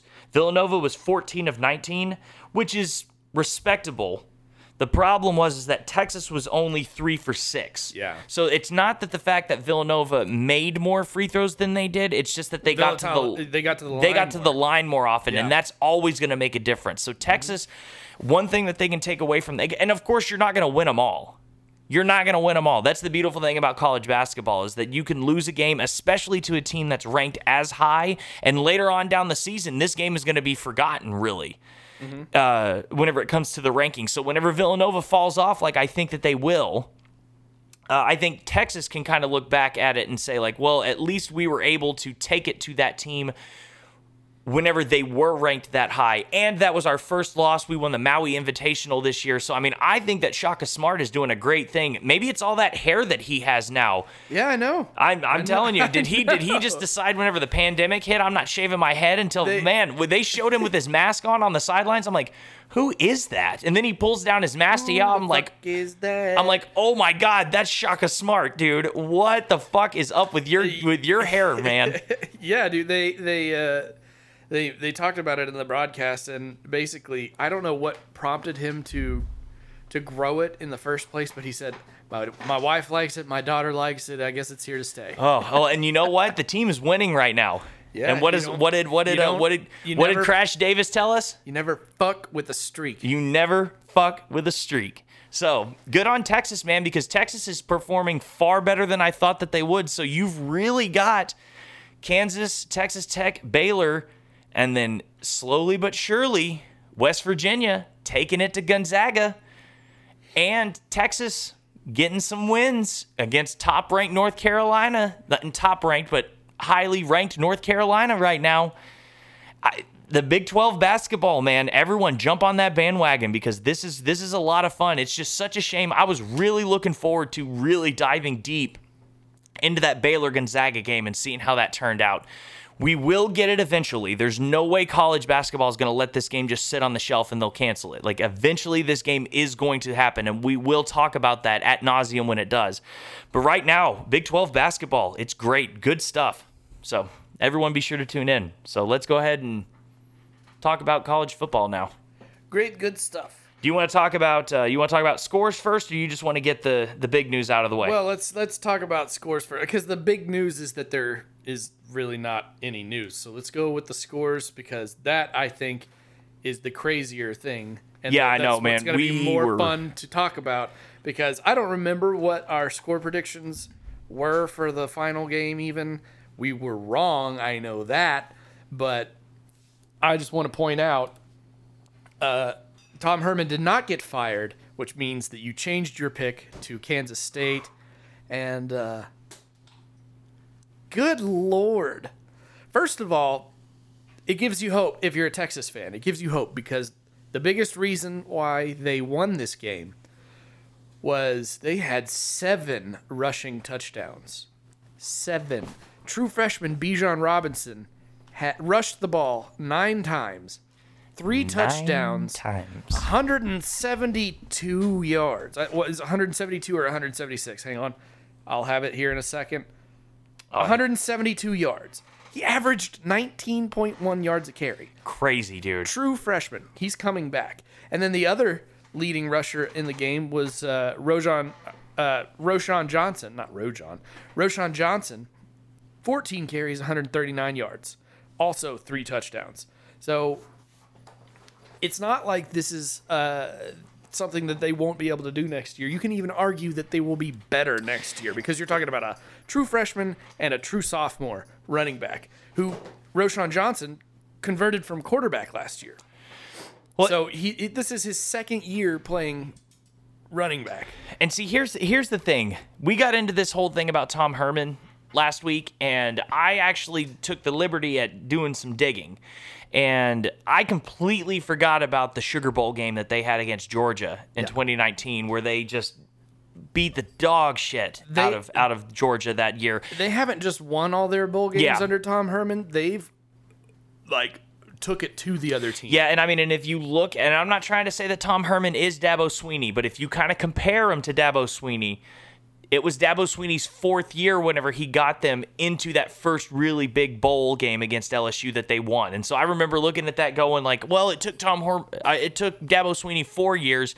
This is Tom Herman's fourth year and he's not even close to that. And then I started looking into it and I think Tom Herman's record is like 31 and 18 or something since he's Yeah. taken over at Texas. And so like I am changing my tune. Do not fire Tom Herman. He definitely has deserved his chance. Like, and of course, if Urban Meyer wanted to come, it would have been a shame.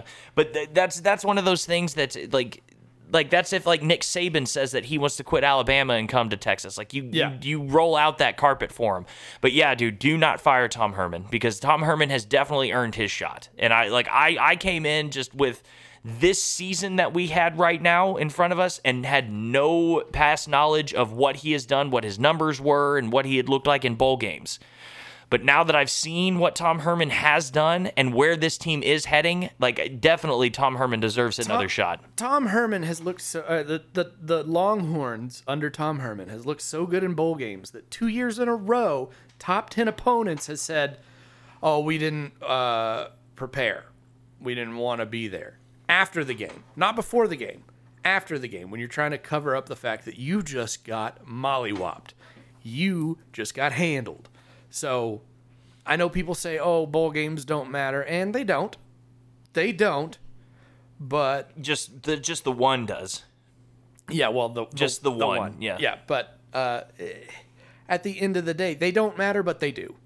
Everybody points. Of course they eh, do. eh, yeah, of course they do. It, th- not in that moment. Like whenever the bowl just But it's ends. still it's still a good way of comparing yourself to Yes. other conferences. Yes, Where would we be in other conferences? Yes, of course. And the fact of the matter is, you're talking about a Georgia team that lost the SEC championship and thought they should have been in the national tie in the in the playoff that year, got handled, and a, and a Utah team that lost in the Pac-12 championship but thought they could have been in the in the playoff last year and got handled.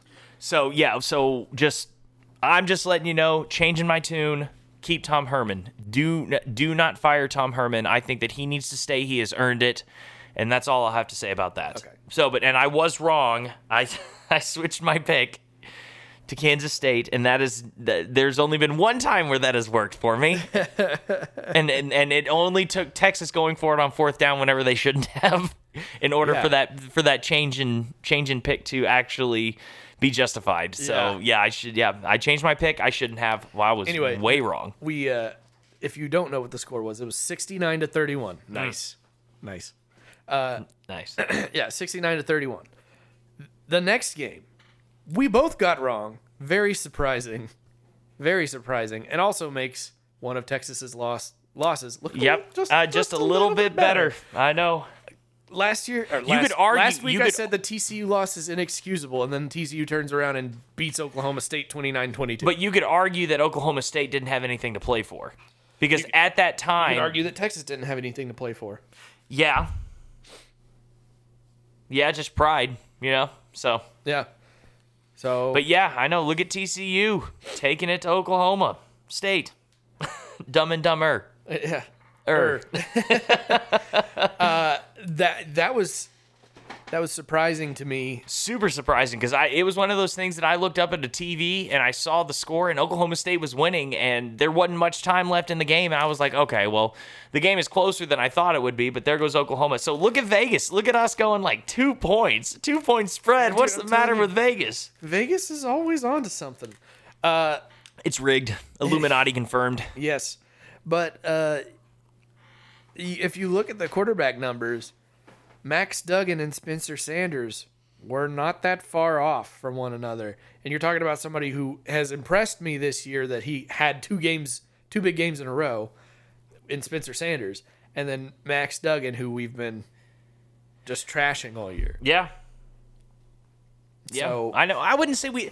I wouldn't say we've been trashing him. We've been trashing his arm. Yeah. But we've been, but we. I, I mean, mean, I wouldn't he's say that we've been critical of him. He's a good Yeah, yeah, we've been giving him credit on his with his legs. But he didn't he didn't lead the the team in rushing though.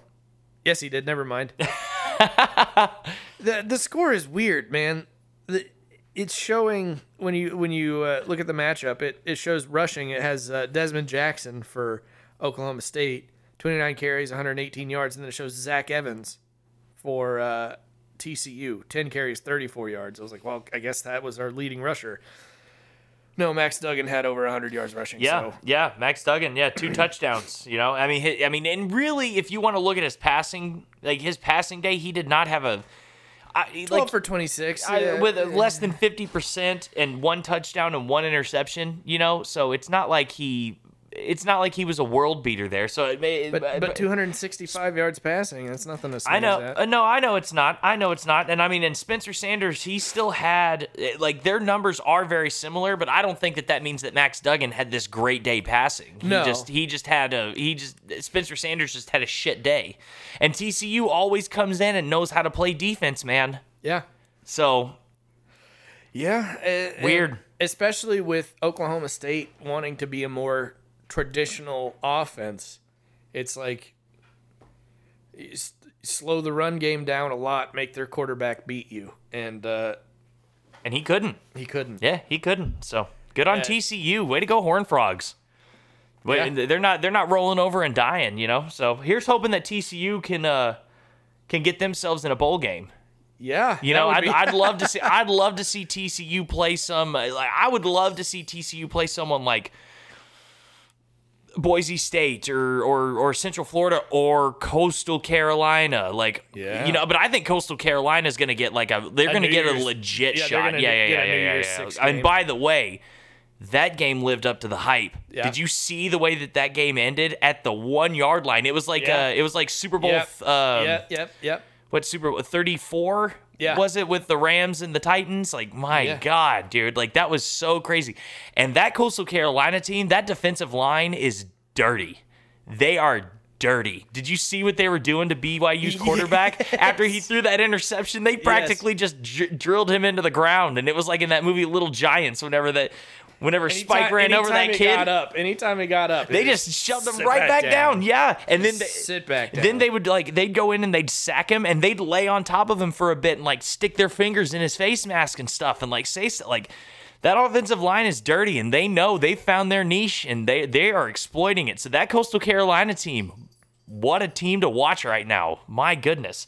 And that was they prepared for that game with on uh, less than a week's notice. So that was fun. Yeah. Anyway, I'm sorry.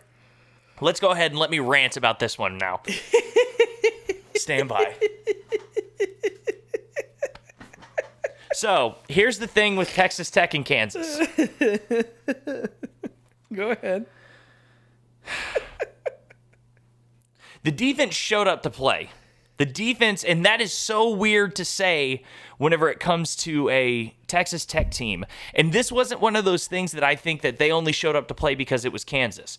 The defense legitimately, Kansas. the defense legitimately looked great.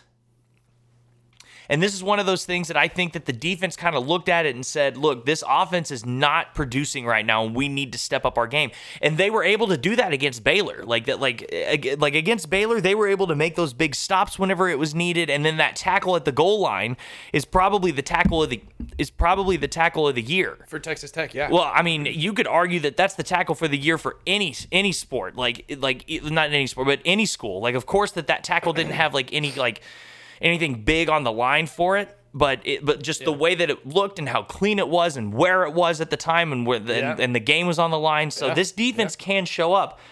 It was this offense that just fell flat. Like n- like no one was here to play. And you've got receivers yelling at the coaches on the sideline saying, "Get me the ball."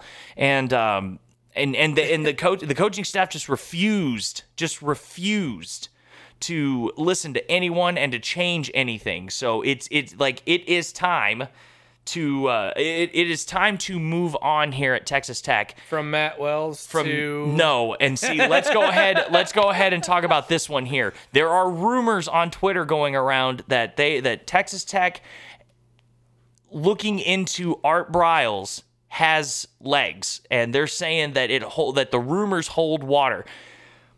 I'm here to say that if texas tech does this i'm going to denounce my fandom for that team, at least for the football team. I don't know who I would root for afterwards, But like this is one of those. I no, no, I would not. I will not root for the Longhorns just out of spite. No, but it's but it's one of those things that have we has have we already forgotten? Like there are still stories that are coming out about what went Yeah. on at Baylor. Yeah, And yeah, I'm not even going to get into it because it doesn't even merit discussing again because it's just it it, it just it just it churns my stomach just to think about everything that those players had to do and the fact that they, that Art Briles still has the fucking gall to say that they used him as a scapegoat. You're telling me that your players were having gang rape parties with their incoming recruits as hazing and you're telling me you had no idea that that shit was going on? Get the fuck out of here with that bullshit. You know you knew exactly what was going on and you turned a blind eye to it thinking whatever it was that you were thinking. And if, if that that man does not deserve a coaching job anywhere anywhere. And the fact that he coaches at a high school right now is just disgusting it is just disgusting. So the only thing that I've seen so far is that it's just rumors on Twitter. And then there's a guy that hosts a Lubbock radio show that says that he thinks it's going to happen, but it, he's not even like a big name in anywhere outside of Lubbock. I just think that he's just trying to get his name out there, and whenever and and just trying to say just could- just it- because just because you mention Art Briles, and all of a sudden your your name's going to be thrown around, being like, Right. well, this person mm-hmm. reported this. Right. It could it could just be that, but here's the the upsetting or concerning part to me, and I'm not even a tech fan. It's the the amount of people who came out in support of the idea. it was 60 to 40 percent first of all like like whenever that whenever there was a poll that was that was created and hundreds of thousands of texas tech fans voted for it and it was 60 percent said no that they would not support it and 40 percent said that they would Forty percent is still shockingly high. that's and i okay but you were trying you were telling me the other day and it What- might what- have been what but I- it was 50-50. Yeah, what I had seen was Yeah. about 50-50. And I- I, I, didn't see a poll. I didn't see a oh, poll. oh, you I was didn't? just going off of what the tweets that I was seeing. no, no, no, no. I, I saw a poll that said that, and still forty percent is just still Still way too yeah, high. that's still way too high for so I. But you're not, I- but see, but it's yeah. never going to be zero percent. There's Right, always going to be people that are going to think that he was the scapegoat. here's but- here's here's what I think is a is a possibility, which is a little icky, but you know, it's still it's not as bad as like the, if they were legitimately you know in negotiations with them. I think that it's a possibility that somebody on the staff uh, is uh, or somebody in in Texas Tech's uh, organization likes the idea and floated it to somebody to leak it to see what the reaction from the fans would be. yeah, yeah, and I could see that too. And it's never, never, never. That- and that's the thing. I think I think too many people because I saw a lot of people who had the same sentiment that were like, if Texas Tech hires Art Briles, I'm I'm getting rid of all my Raiders stuff. I'm never cheering for that football team again. Yeah, I mean, I don't know if I would ever go back. I don't know if I ever would. Yeah. Just because if you if that man gets another chance like that that's that the fact that the the fact that the rumors are even out there is sickening. Yeah, Like it just is. it would be like USC hiring OJ Simpson as a running back. Yeah, coach. right. Like, right. um, Absolutely. No. Like, Yeah, that's. I mean, about- that's such. Yeah, not? yeah, really. Like that's such a perfect analogy. Like it just. Art Briles' name doesn't even need to be. It doesn't even deserve to be mentioned. It's like the Washington football team now. Like you can't say the R word anymore, and Art Briles' name doesn't uh, like e- like it should never even be mentioned ever again. Except for, do you remember how much of a piece of shit Art Briles was? You know, like him and Ken Starr can both just go jerk each other off in a cabin in the woods and just say, "This wasn't our fault. This wasn't our fault. They used us as an as a, as a scapegoat," and they can believe that as much as they want. The fact of the matter is, is you both knew exactly what was going on, and you knew Ken Starr what this was going to do for Baylor and how much money you were going to make, and probably still are making off of those teams. And Art Briles knows that he can always say to take to his grave, no matter what happens now, he can sit there and say that he turned Baylor around. And he did. But at what cost? Right. But at what cost? Right. And this was this was prior to the Me Too movement as well. Yeah. You could argue that this jump started it, but this was before and I hate to say this because I don't mean to sound cynical, but this is just the best way. This is the best anal- not analogy, but this is the best way I can say it. This was before the whole Me Too movement was cool. You know, this was before the the the Me Too movement was really brought to light. This was one of those things that everyone kind of looked at it and went, I think that this was the first time in my life whenever everything in Baylor and all that stuff came out, I went, No, that stuff doesn't happen. There's no way. And then it did. And, And then it did, and then the. Me Too movement happened, and I went, "Oh my God, this is all real." Of course, I don't have to worry about this. Why would I? Because no one's trying to drug me and stuff like that. But the shit fucking happens, and it's it's such a shame that it ever did in the first place, and we got to it way too fucking late. And this is just this is this is just this is something that I'll, I'll be done. I will be done talking about this because I swear to God, if this happens, I might not ever watch college football again. Like this is just like it, it would be. The NCAA should never allow this to happen. Right. And it's and and and, and I'm I'm I, like if if I was the NCAA and as soon as these rumors started flying around, I would get out and say Art Briles will never coach in the NCAA. The NCAA should have came out as soon as those rumors started and been like, none of our schools for life. Yep, none of our schools. Art Briles is banned for life yeah. boom, end it right then and there. And the fact that they haven't stepped in, that's a travesty in and of itself. But Art Briles gets people talking. Yep. The more people talk, the more people that are going to watch. And it's it's a shame. It is the NCAA is such a corrupt organization. And, and and and they refuse to do what is right because they don't care what is right. They care about ratings. They care about your money and they care about getting people talking. They care about getting tweets and likes and follows and stuff like that. So Yep. Art Briles, stay the fuck away from Texas Tech. Stay the fuck away from college football. You do not deserve it at all. You are a disgusting human being. My final point is I would say it would be a shame if you stopped watching college football. If it were me, like if Texas were about to hire Art Briles, I would say the same thing. I would not be able to cheer for Texas anymore. I would choose from the Big 12 if I were going to choose for uh, choose for if I were going to choose a team to cheer for, it would either be TCU or Iowa State. Yes, yes, I know. You let's let's get into the feel good story here, So man. let's move on. The one score in Big 12 football that was not really a shocker West Virginia, Iowa State. But still, West Virginia has the best defense in all of the Big 12. If you want to look at their numbers, the best defense hands down. And Iowa State, Still 40, dropped 42, 42 to them. 9. Like it wasn't even close. Yeah.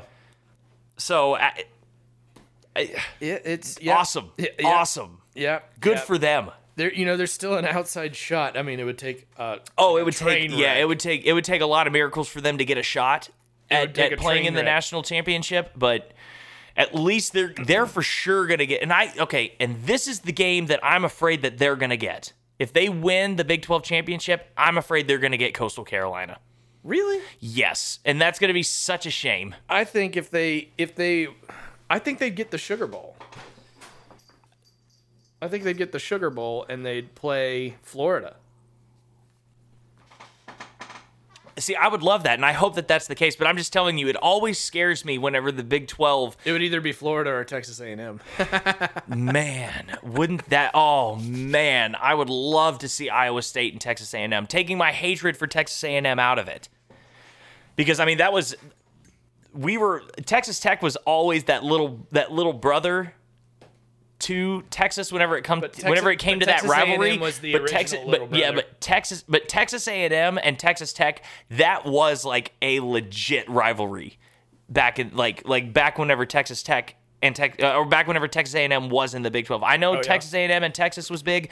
Texas Tech and Texas A&M was big too. Like everyone got ready for that game whenever it whenever it whenever that came in on the schedule. So, I'm taking my hatred for Texas A&M out of it, but I would love to see Iowa State and Texas A&M. I'm just worried that people are going to look at it and be like, "Well, we need to give Coastal Carolina its shot. Yeah. Let's throw the Big 12 champion at them."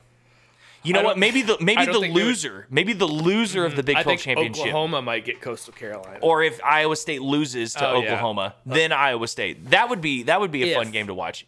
if Dude, I don't they're know, both man. they're I- both dude, playing their best football right now. But It's gonna see, be a but good see, game. but Oklahoma has to play another game. yeah, Iowa Oklahoma still State has to doesn't. play West Virginia. Yeah. and Iowa Iowa State State, gets all doesn't. that Yeah, time so to- they get time to rest. and game plan. Yeah. So they yeah they already know, and obviously, obviously I mean, Oklahoma, already Oklahoma, knows. But yeah, they, but they for sure in. well, I mean, do you th- do you think that Oklahoma even too, yeah do you think that Oklahoma even plays their starters against West Virginia? Like, what's the I mean, point? they're only oh, they're only 13 and a half point favorites. We'll get there. We'll get there. Yeah, we'll get there. But yeah, so anyway, good on Iowa State. Go go fucking take it to Oklahoma, man. Taking care of business, beating the team that you should beat. Like that's and looking great while doing it too, Yeah. man. Looking Yeah. great. So let's go Iowa State, man. And then uh, Oklahoma Baylor. Man, 27 to 14, like a lot closer than I thought it really was going to be. well, it's closer than the the game really was. The the going into the third quarter, it was 17 to or sorry, going into the fourth quarter, it was 17 to seven. So that's still close, but uh 27 4 I don't know, that's closer than 27 14. So I don't know what I'm talking about. Uh but then oh yeah, okay. So the the final touchdown was in the last minute, so it was uh Oklahoma extended the lead to 27 to 7. That's what I was meaning. So it, and, until the last minute of the game it was 27-7. And then Charlie Brewer ran in a touchdown and and made it a little bit closer than it actually was, but Spencer Rattler didn't look great. He had a good completion percentage, but uh, only 193 yards, two touch, uh, two touchdowns, and an interception. Charlie Brewer, 263 yards, one touchdown, two interceptions. So he looked better than Charlie Brewer, and he, you know that's all you can do is look better than the other guy. But Yeah. But uh, he he didn't look like the world beater that he did against Oklahoma State. Yeah, I mean, eh, maybe he just shows up for the big games, and so, eh, but it's just still. Um, you could also argue that Oklahoma State started to fall off there, and maybe that game against Oklahoma was that first game where they really where the wheels started to fall off of the wagon there. Well, I mean, yeah, Oklahoma State's won or lost three of their last four now. Uh huh. Uh huh. So I mean that that win against Oklahoma State doesn't look quite as impressive anymore. Well, it was how big they won. No, I understand. State. I understand. I understand. and and to, I didn't think it looked as impressive at the Well, time. yeah, because it was their backup quarterback. yeah, And he um, went four for twenty. and um, uh, Budda Baker was Not Budda Baker. no, uh, no. Budda Baker plays Chuba- for yeah. Chuba Hubbard. I'm Chuba, sorry. Chuba Hubbard had the ankle injury. Yeah, had the ankle injury too. So, yeah, and he and was, for all we know, they're all still battling those injuries. yeah. So, Yeah. Budda Baker, he plays for the Cardinals. I'm sorry. No, you're good. Move on to next week. Moving on to next week, the first game on the Kind of underwhelming. First game on the sketty. Oklahoma, West Virginia. This game is closer than it was when they, it was originally supposed to happen. They're picking it closer. I've, uh, Well, I think. Well, and see, I'm wondering because th- it's not like this is the NFL where you can sit your starters because your spots are already made. You know, if Oklahoma goes out and loses this game, whether they play their backups or not, they're going to fall in the polls. Yeah, they're going to fall in the polls, but it doesn't really matter. They're not going to play for a, a national championship, and their Big 12 championship spot is already locked. Yeah. So I mean, do you th- do you think that Oklahoma State, uh, Oklahoma, just goes out and starts their backups? But that's the thing. Oh, teams like Oklahoma and Texas, whether you're playing for something or not, uh, whether your game is meaningful or not, there's still that pride that's associated with wearing that uniform. I understand, but but see, but Texas right now is going out to play just for the pride's sake. Oklahoma doesn't need to play for anything else because their next game that they play after this one is the championship, and that's all the pride that they need. right, but what I'm saying is, like, I still think that they, I still think that, that they they want to come out and, and beat West Virginia. Okay, so maybe maybe the starters just play the first half then. Maybe it. De- I So I mean, I don't. So I don't know. Like that's why I think I think the, excuse me. I think the starters start And if it's looking like it's going to run away, then yeah, they only play the first half. But uh, if it's close, I think the starters stay in. Okay, I, that's I'm just I, that's why I'm just legit asking. Just I'm not saying that that's like the real thing. I just wanted to get your opinion on it. Yeah, I, I, I mean, I can't see. No, I mean, I, I can't, I can't see that being the case. Uh, but it, you know, it could come back to bite them if it's not the case. You know, they could, somebody could suffer an injury.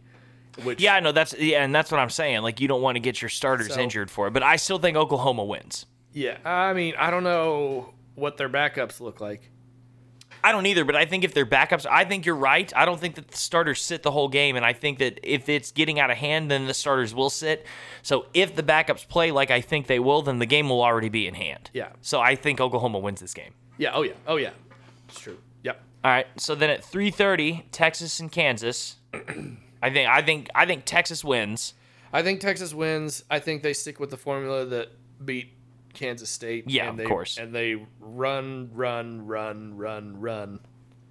Because now I think now I think that the Urban Meyer myths, rumors, myths, the Urban Meyer, Urban legends. the urban legends, nice, are uh, have died. I think that now this team knows that they they've got their coach and they're gonna go out and they're gonna play for him now. well, there's still a lot of I know, I know, I know, but still, I, it's just I think that this team now has kind of rediscovered that fire for Tom Herman, and I think that they, that I think they, because I mean, I'm willing to bet that Texas probably knew that Urban Meyer was going to say no before we did. yeah. I think I think what what you see happening potentially is you you learn a lot about you don't learn a lot about somebody in success. You can learn a little bit about them, but you don't learn a ton about somebody based on how they handle success. You learn a lot about somebody based on how they handle controversy and failure. And I think what Texas players and what I hope Texas athletic department and boosters have learned is that Tom Herman is going to handle the controversy the way that you would want him to handle the controversy. And if nothing else, if nothing else, he has earned the right, just based on how he's handled this, he's earned the right to coach next year. Right, right. So we both think Texas will win, and we'll we, uh, like I I think I think we both think Tom Herman will be back next year. Yeah, So, so- but we'll that that that's yet to be determined. So, but we will we will see in the upcoming weeks. Yes. So Oklahoma State at Baylor. Oklahoma State's only favored by six. Yep. I still think Oklahoma State's going to win. Yeah, I do too. I do too. Now the question is, do you think that because we've got two seven o'clock games, so do you think Oklahoma State covers the six points? No. No, I don't Hmm. Man, think they that's do. big. That's I don't big. think they do. I, I'm gonna say yes. I'm gonna say that Oklahoma State covers. Maybe not by much, but I still think that they do. Yeah, I think they win by about four points. So, uh, and then the next game, which I don't know how we're supposed to pick the score for this Louisiana Tech versus TCU. And the Horned Frogs, man, taking care of business right now. And they're playing for a bowl game, aren't they? Uh, yeah, if they win, they are bowl eligible. Yep. So this is this Lu- is a big Louisiana, one. For, Louisiana Tech is also five and three though. So they- yeah. So both. they- yeah. Both, are. teams are trying to trying to be bowl eligible, and you could say bowl games don't matter, but getting to a bowl game matters because getting to a bowl game gets your school money. And so, as far as the boosters and athletic department and everything are concerned, getting to the bowl game matters. Winning the bowl game matters less, but getting there matters. right. Um, I just, ooh. I mean, I think TCU wins, and I think they win big. Like uh, like Louisiana Tech's not going to be on their. They're not going to be on their level, I don't think. And and and and TCU's riding in on one of the biggest highs, if not the biggest high of the season for them. Yeah, let's see. Uh, oh yeah, okay. Yeah, I think I don't think Louisiana Tech is going to be in this game. They lost to Houston Baptist 66 to 38. Yeah. They lost to BYU 45-14. They lost No, they they beat Houston Baptist. Oh yeah, you're right. Never mind, sorry. but they lost to BYU 45-14. Yeah, but BYU They was, lost to Marshall 35-17. They lost to UT uh, San Antonio 27-26. Uh, and they've and then they just barely beat the University of Alabama. they they took all of. November off. right, right. Beat North Texas. I don't, I just don't I don't see Louisiana Tech being able to hang with uh, no, not at all. with Gary Patterson and and let's be honest, if if Louisiana Tech is gonna beat TCU, they're gonna have to do it because they outcoached Gary Patterson. I don't see that happening. No, not at all. So yeah, I think I think TCU wins. I think that they're going to stick with their run game, so I think that they're going to win 38 to 17. No, 38 to 10. 38 to 10. I am gonna go a little bit closer than that. I think it's I think it's gonna be thirty five to uh, seventeen. Okay, so you don't think that they cover the 21 and a half points then? No. Okay. No, but I mean, I think that's uh, that's that's just the formula that works for Gary Patterson is is uh, slowing the game down and and Yeah, but I don't think he has to worry about slowing down with this team. well that's Because Louisiana Tech hasn't played anyone near the caliber. Well, okay, they played BYU. but They played BYU. the- their passing attack, uh, t- TCU's passing attack is not the way that they win games. I don't expect it to be the way that they even win this game. I don't think they're even going to try to win that game, this, uh, this game that way. I think they're going to run the ball and they're going to run the clock down. No, I think that's why I think that they're- only going to put up 38. I think 38 is even a little high. Well, you just said 35. I said a little high. All right, so there's our college predictions. Uh, we're gonna try and keep this south of three hours this week. But uh, what what do you think is the answer to the trivia question? Who punched their manager in the face in 1977? See, I, I know he didn't play for the Rangers, but my gut says Joe Morgan. No, it's Lenny Randle. Oh, see, I don't know. Yeah, uh, according to this, he was he wa- he was one of their big names, but the uh, but Bump Wills was their top prospect at the time, so that's why he lost his job and he was not happy about it. And he was he was suspended and then promptly traded to the Mets. So jokes Hey. jokes on him. Yeah. Uh, dude, what happened to all the good baseball names, man? Like, Yeah. M- Mookie's back. Uh huh. Yeah, Mookie's back. great. Mookie's great. But Doc, Raleigh, Bump. Bump, Yeah, Bump. Catfish. Uh huh. See, it was the same thing with with hockey nicknames too. That's the sad thing is that hockey nicknames you just take the person's last name and add an e to the end of it. Like there's a guy there there's a there's a guy out there, I can't remember what team, but his name is Ricola. That's his last name. So what do you think that they should call him? Ricoli. No, no, no, no, no, no, no. That's that. That would be what they. But like, if your name is Ricola, what do you think your nickname should be? Cough drop, oh, lozenge, yeah. Oh, something okay. like Yeah, that. yeah, yeah. They call him Rico, Oh, yeah. and it's and if you're gonna call him Rico, you know what I would call him? I'd call him Uncle. yeah. You know, like it's so it's just it's just such a shame that all the nicknames like and of Or course Suave. ooh yeah Suave'd be a better one Suave. yeah Suave's better than Uncle I just love Napoleon Dynamite so much so Call him Tina. Come get your dinner, you fat lord. You think anyone wants a roundhouse kick to the face while I'm wearing these bad boys? I don't think so. You think I'm happy just because I get to go home to Starla every night? One of my favorite jokes is he goes, he holds out both his arms and he goes, grab my arm, the other arm. And then he switches arms but grabs the, he goes, my other arm.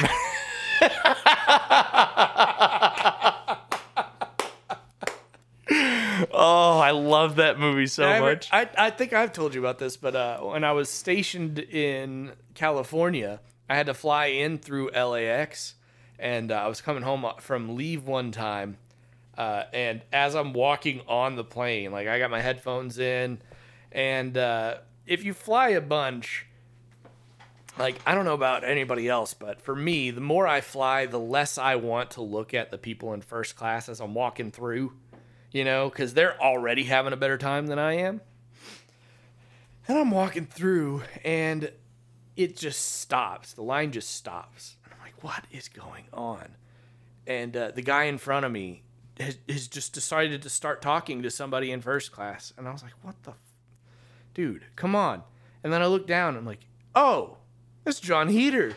Oh, I didn't know. You didn't tell me this. Yeah. Oh, that's pretty cool. And this was at the height of his fame, right? Well, no, no, no. This was like two or three years after bench warmers, even.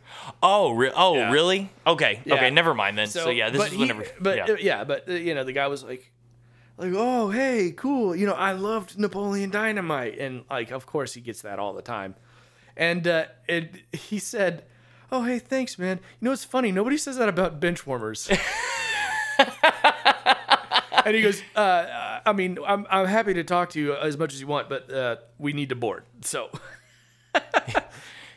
But there uh, must be there must be steroids in macaroni. You know, like that was that's the only funny line from Benchwarmers.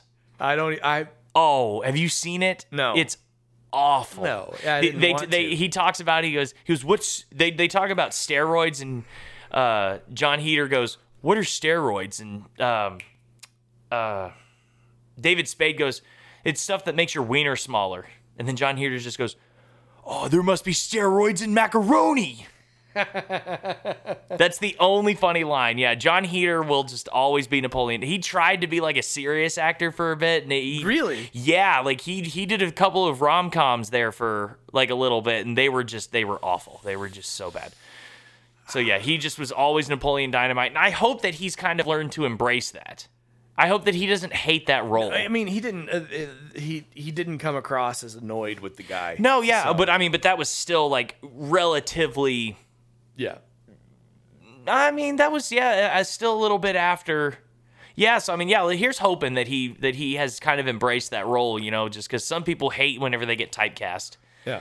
So, but yeah, that's pretty cool. I never I never realized that. So you didn't like stop and say hi to him. You just kept walking. No, like I, I kept walking and like I nodded at him, and then and then uh, I was waiting for um, like my bag at the baggage claim, and I saw a bag that looked like mine, and I grabbed it, and I like quickly realized, oh, that's not mine.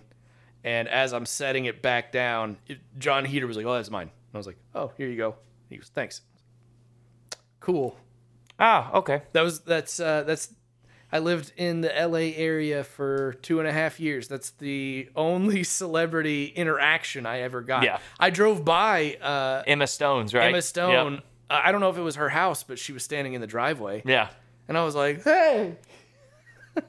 Hey, I know you. Uh, a, fr- a friend of mine was stuck in traffic at uh, on the 405, and uh, she said this blue like Ferrari or Lamborghini or whatever it was pulled up next to her, and they had the top down, and she just looked over, and it was Robert Pattinson, and she goes, "I don't know what came over me, but I actually rolled the window down and said." Do you know who you are? And she said he looked up at her and like nodded and put the roof up. He probably was sitting there thinking like she's about to serve me with some court papers or something. Like you know, my favorite story, my favorite celebrity story of someone who yells at at someone through their car window was Ken Jeong. And this was right after The Hangover came out. Oh. and he said that he was standing he was he was he was at a gas station pumping his car. And he said that someone was at a red light and rolled down their window, and then the light turned green, and the guy sticks his head out of the car and goes, Toodaloo, motherfucker! Whenever he whenever he takes off at the green light, so that that's uh that's that's my favorite cele- yelling at a celebrity outside of a car commercial or uh, story. So, oh man, I bet you those celebrities see all the craziest stuff. So, yeah. Well, all right, man, you spent Yeah. Yeah. This is a good episode. I enjoy I enjoyed myself. Yeah. Once again, guys, thank y'all so much for listening. Drunkenquestions at gmail.com. Follow Drunken fan one. Drunken Fan and then the number one at Twitter. Maybe we need to get like an Instagram or something. We'll work on it. No, I I don't think we should do an Instagram because I think that rolling with our WWE superstar thing. I don't think they should be able to see us. Oh my god. Thank y'all for listening, and we will not hear from y'all next week. John Cena! Woo!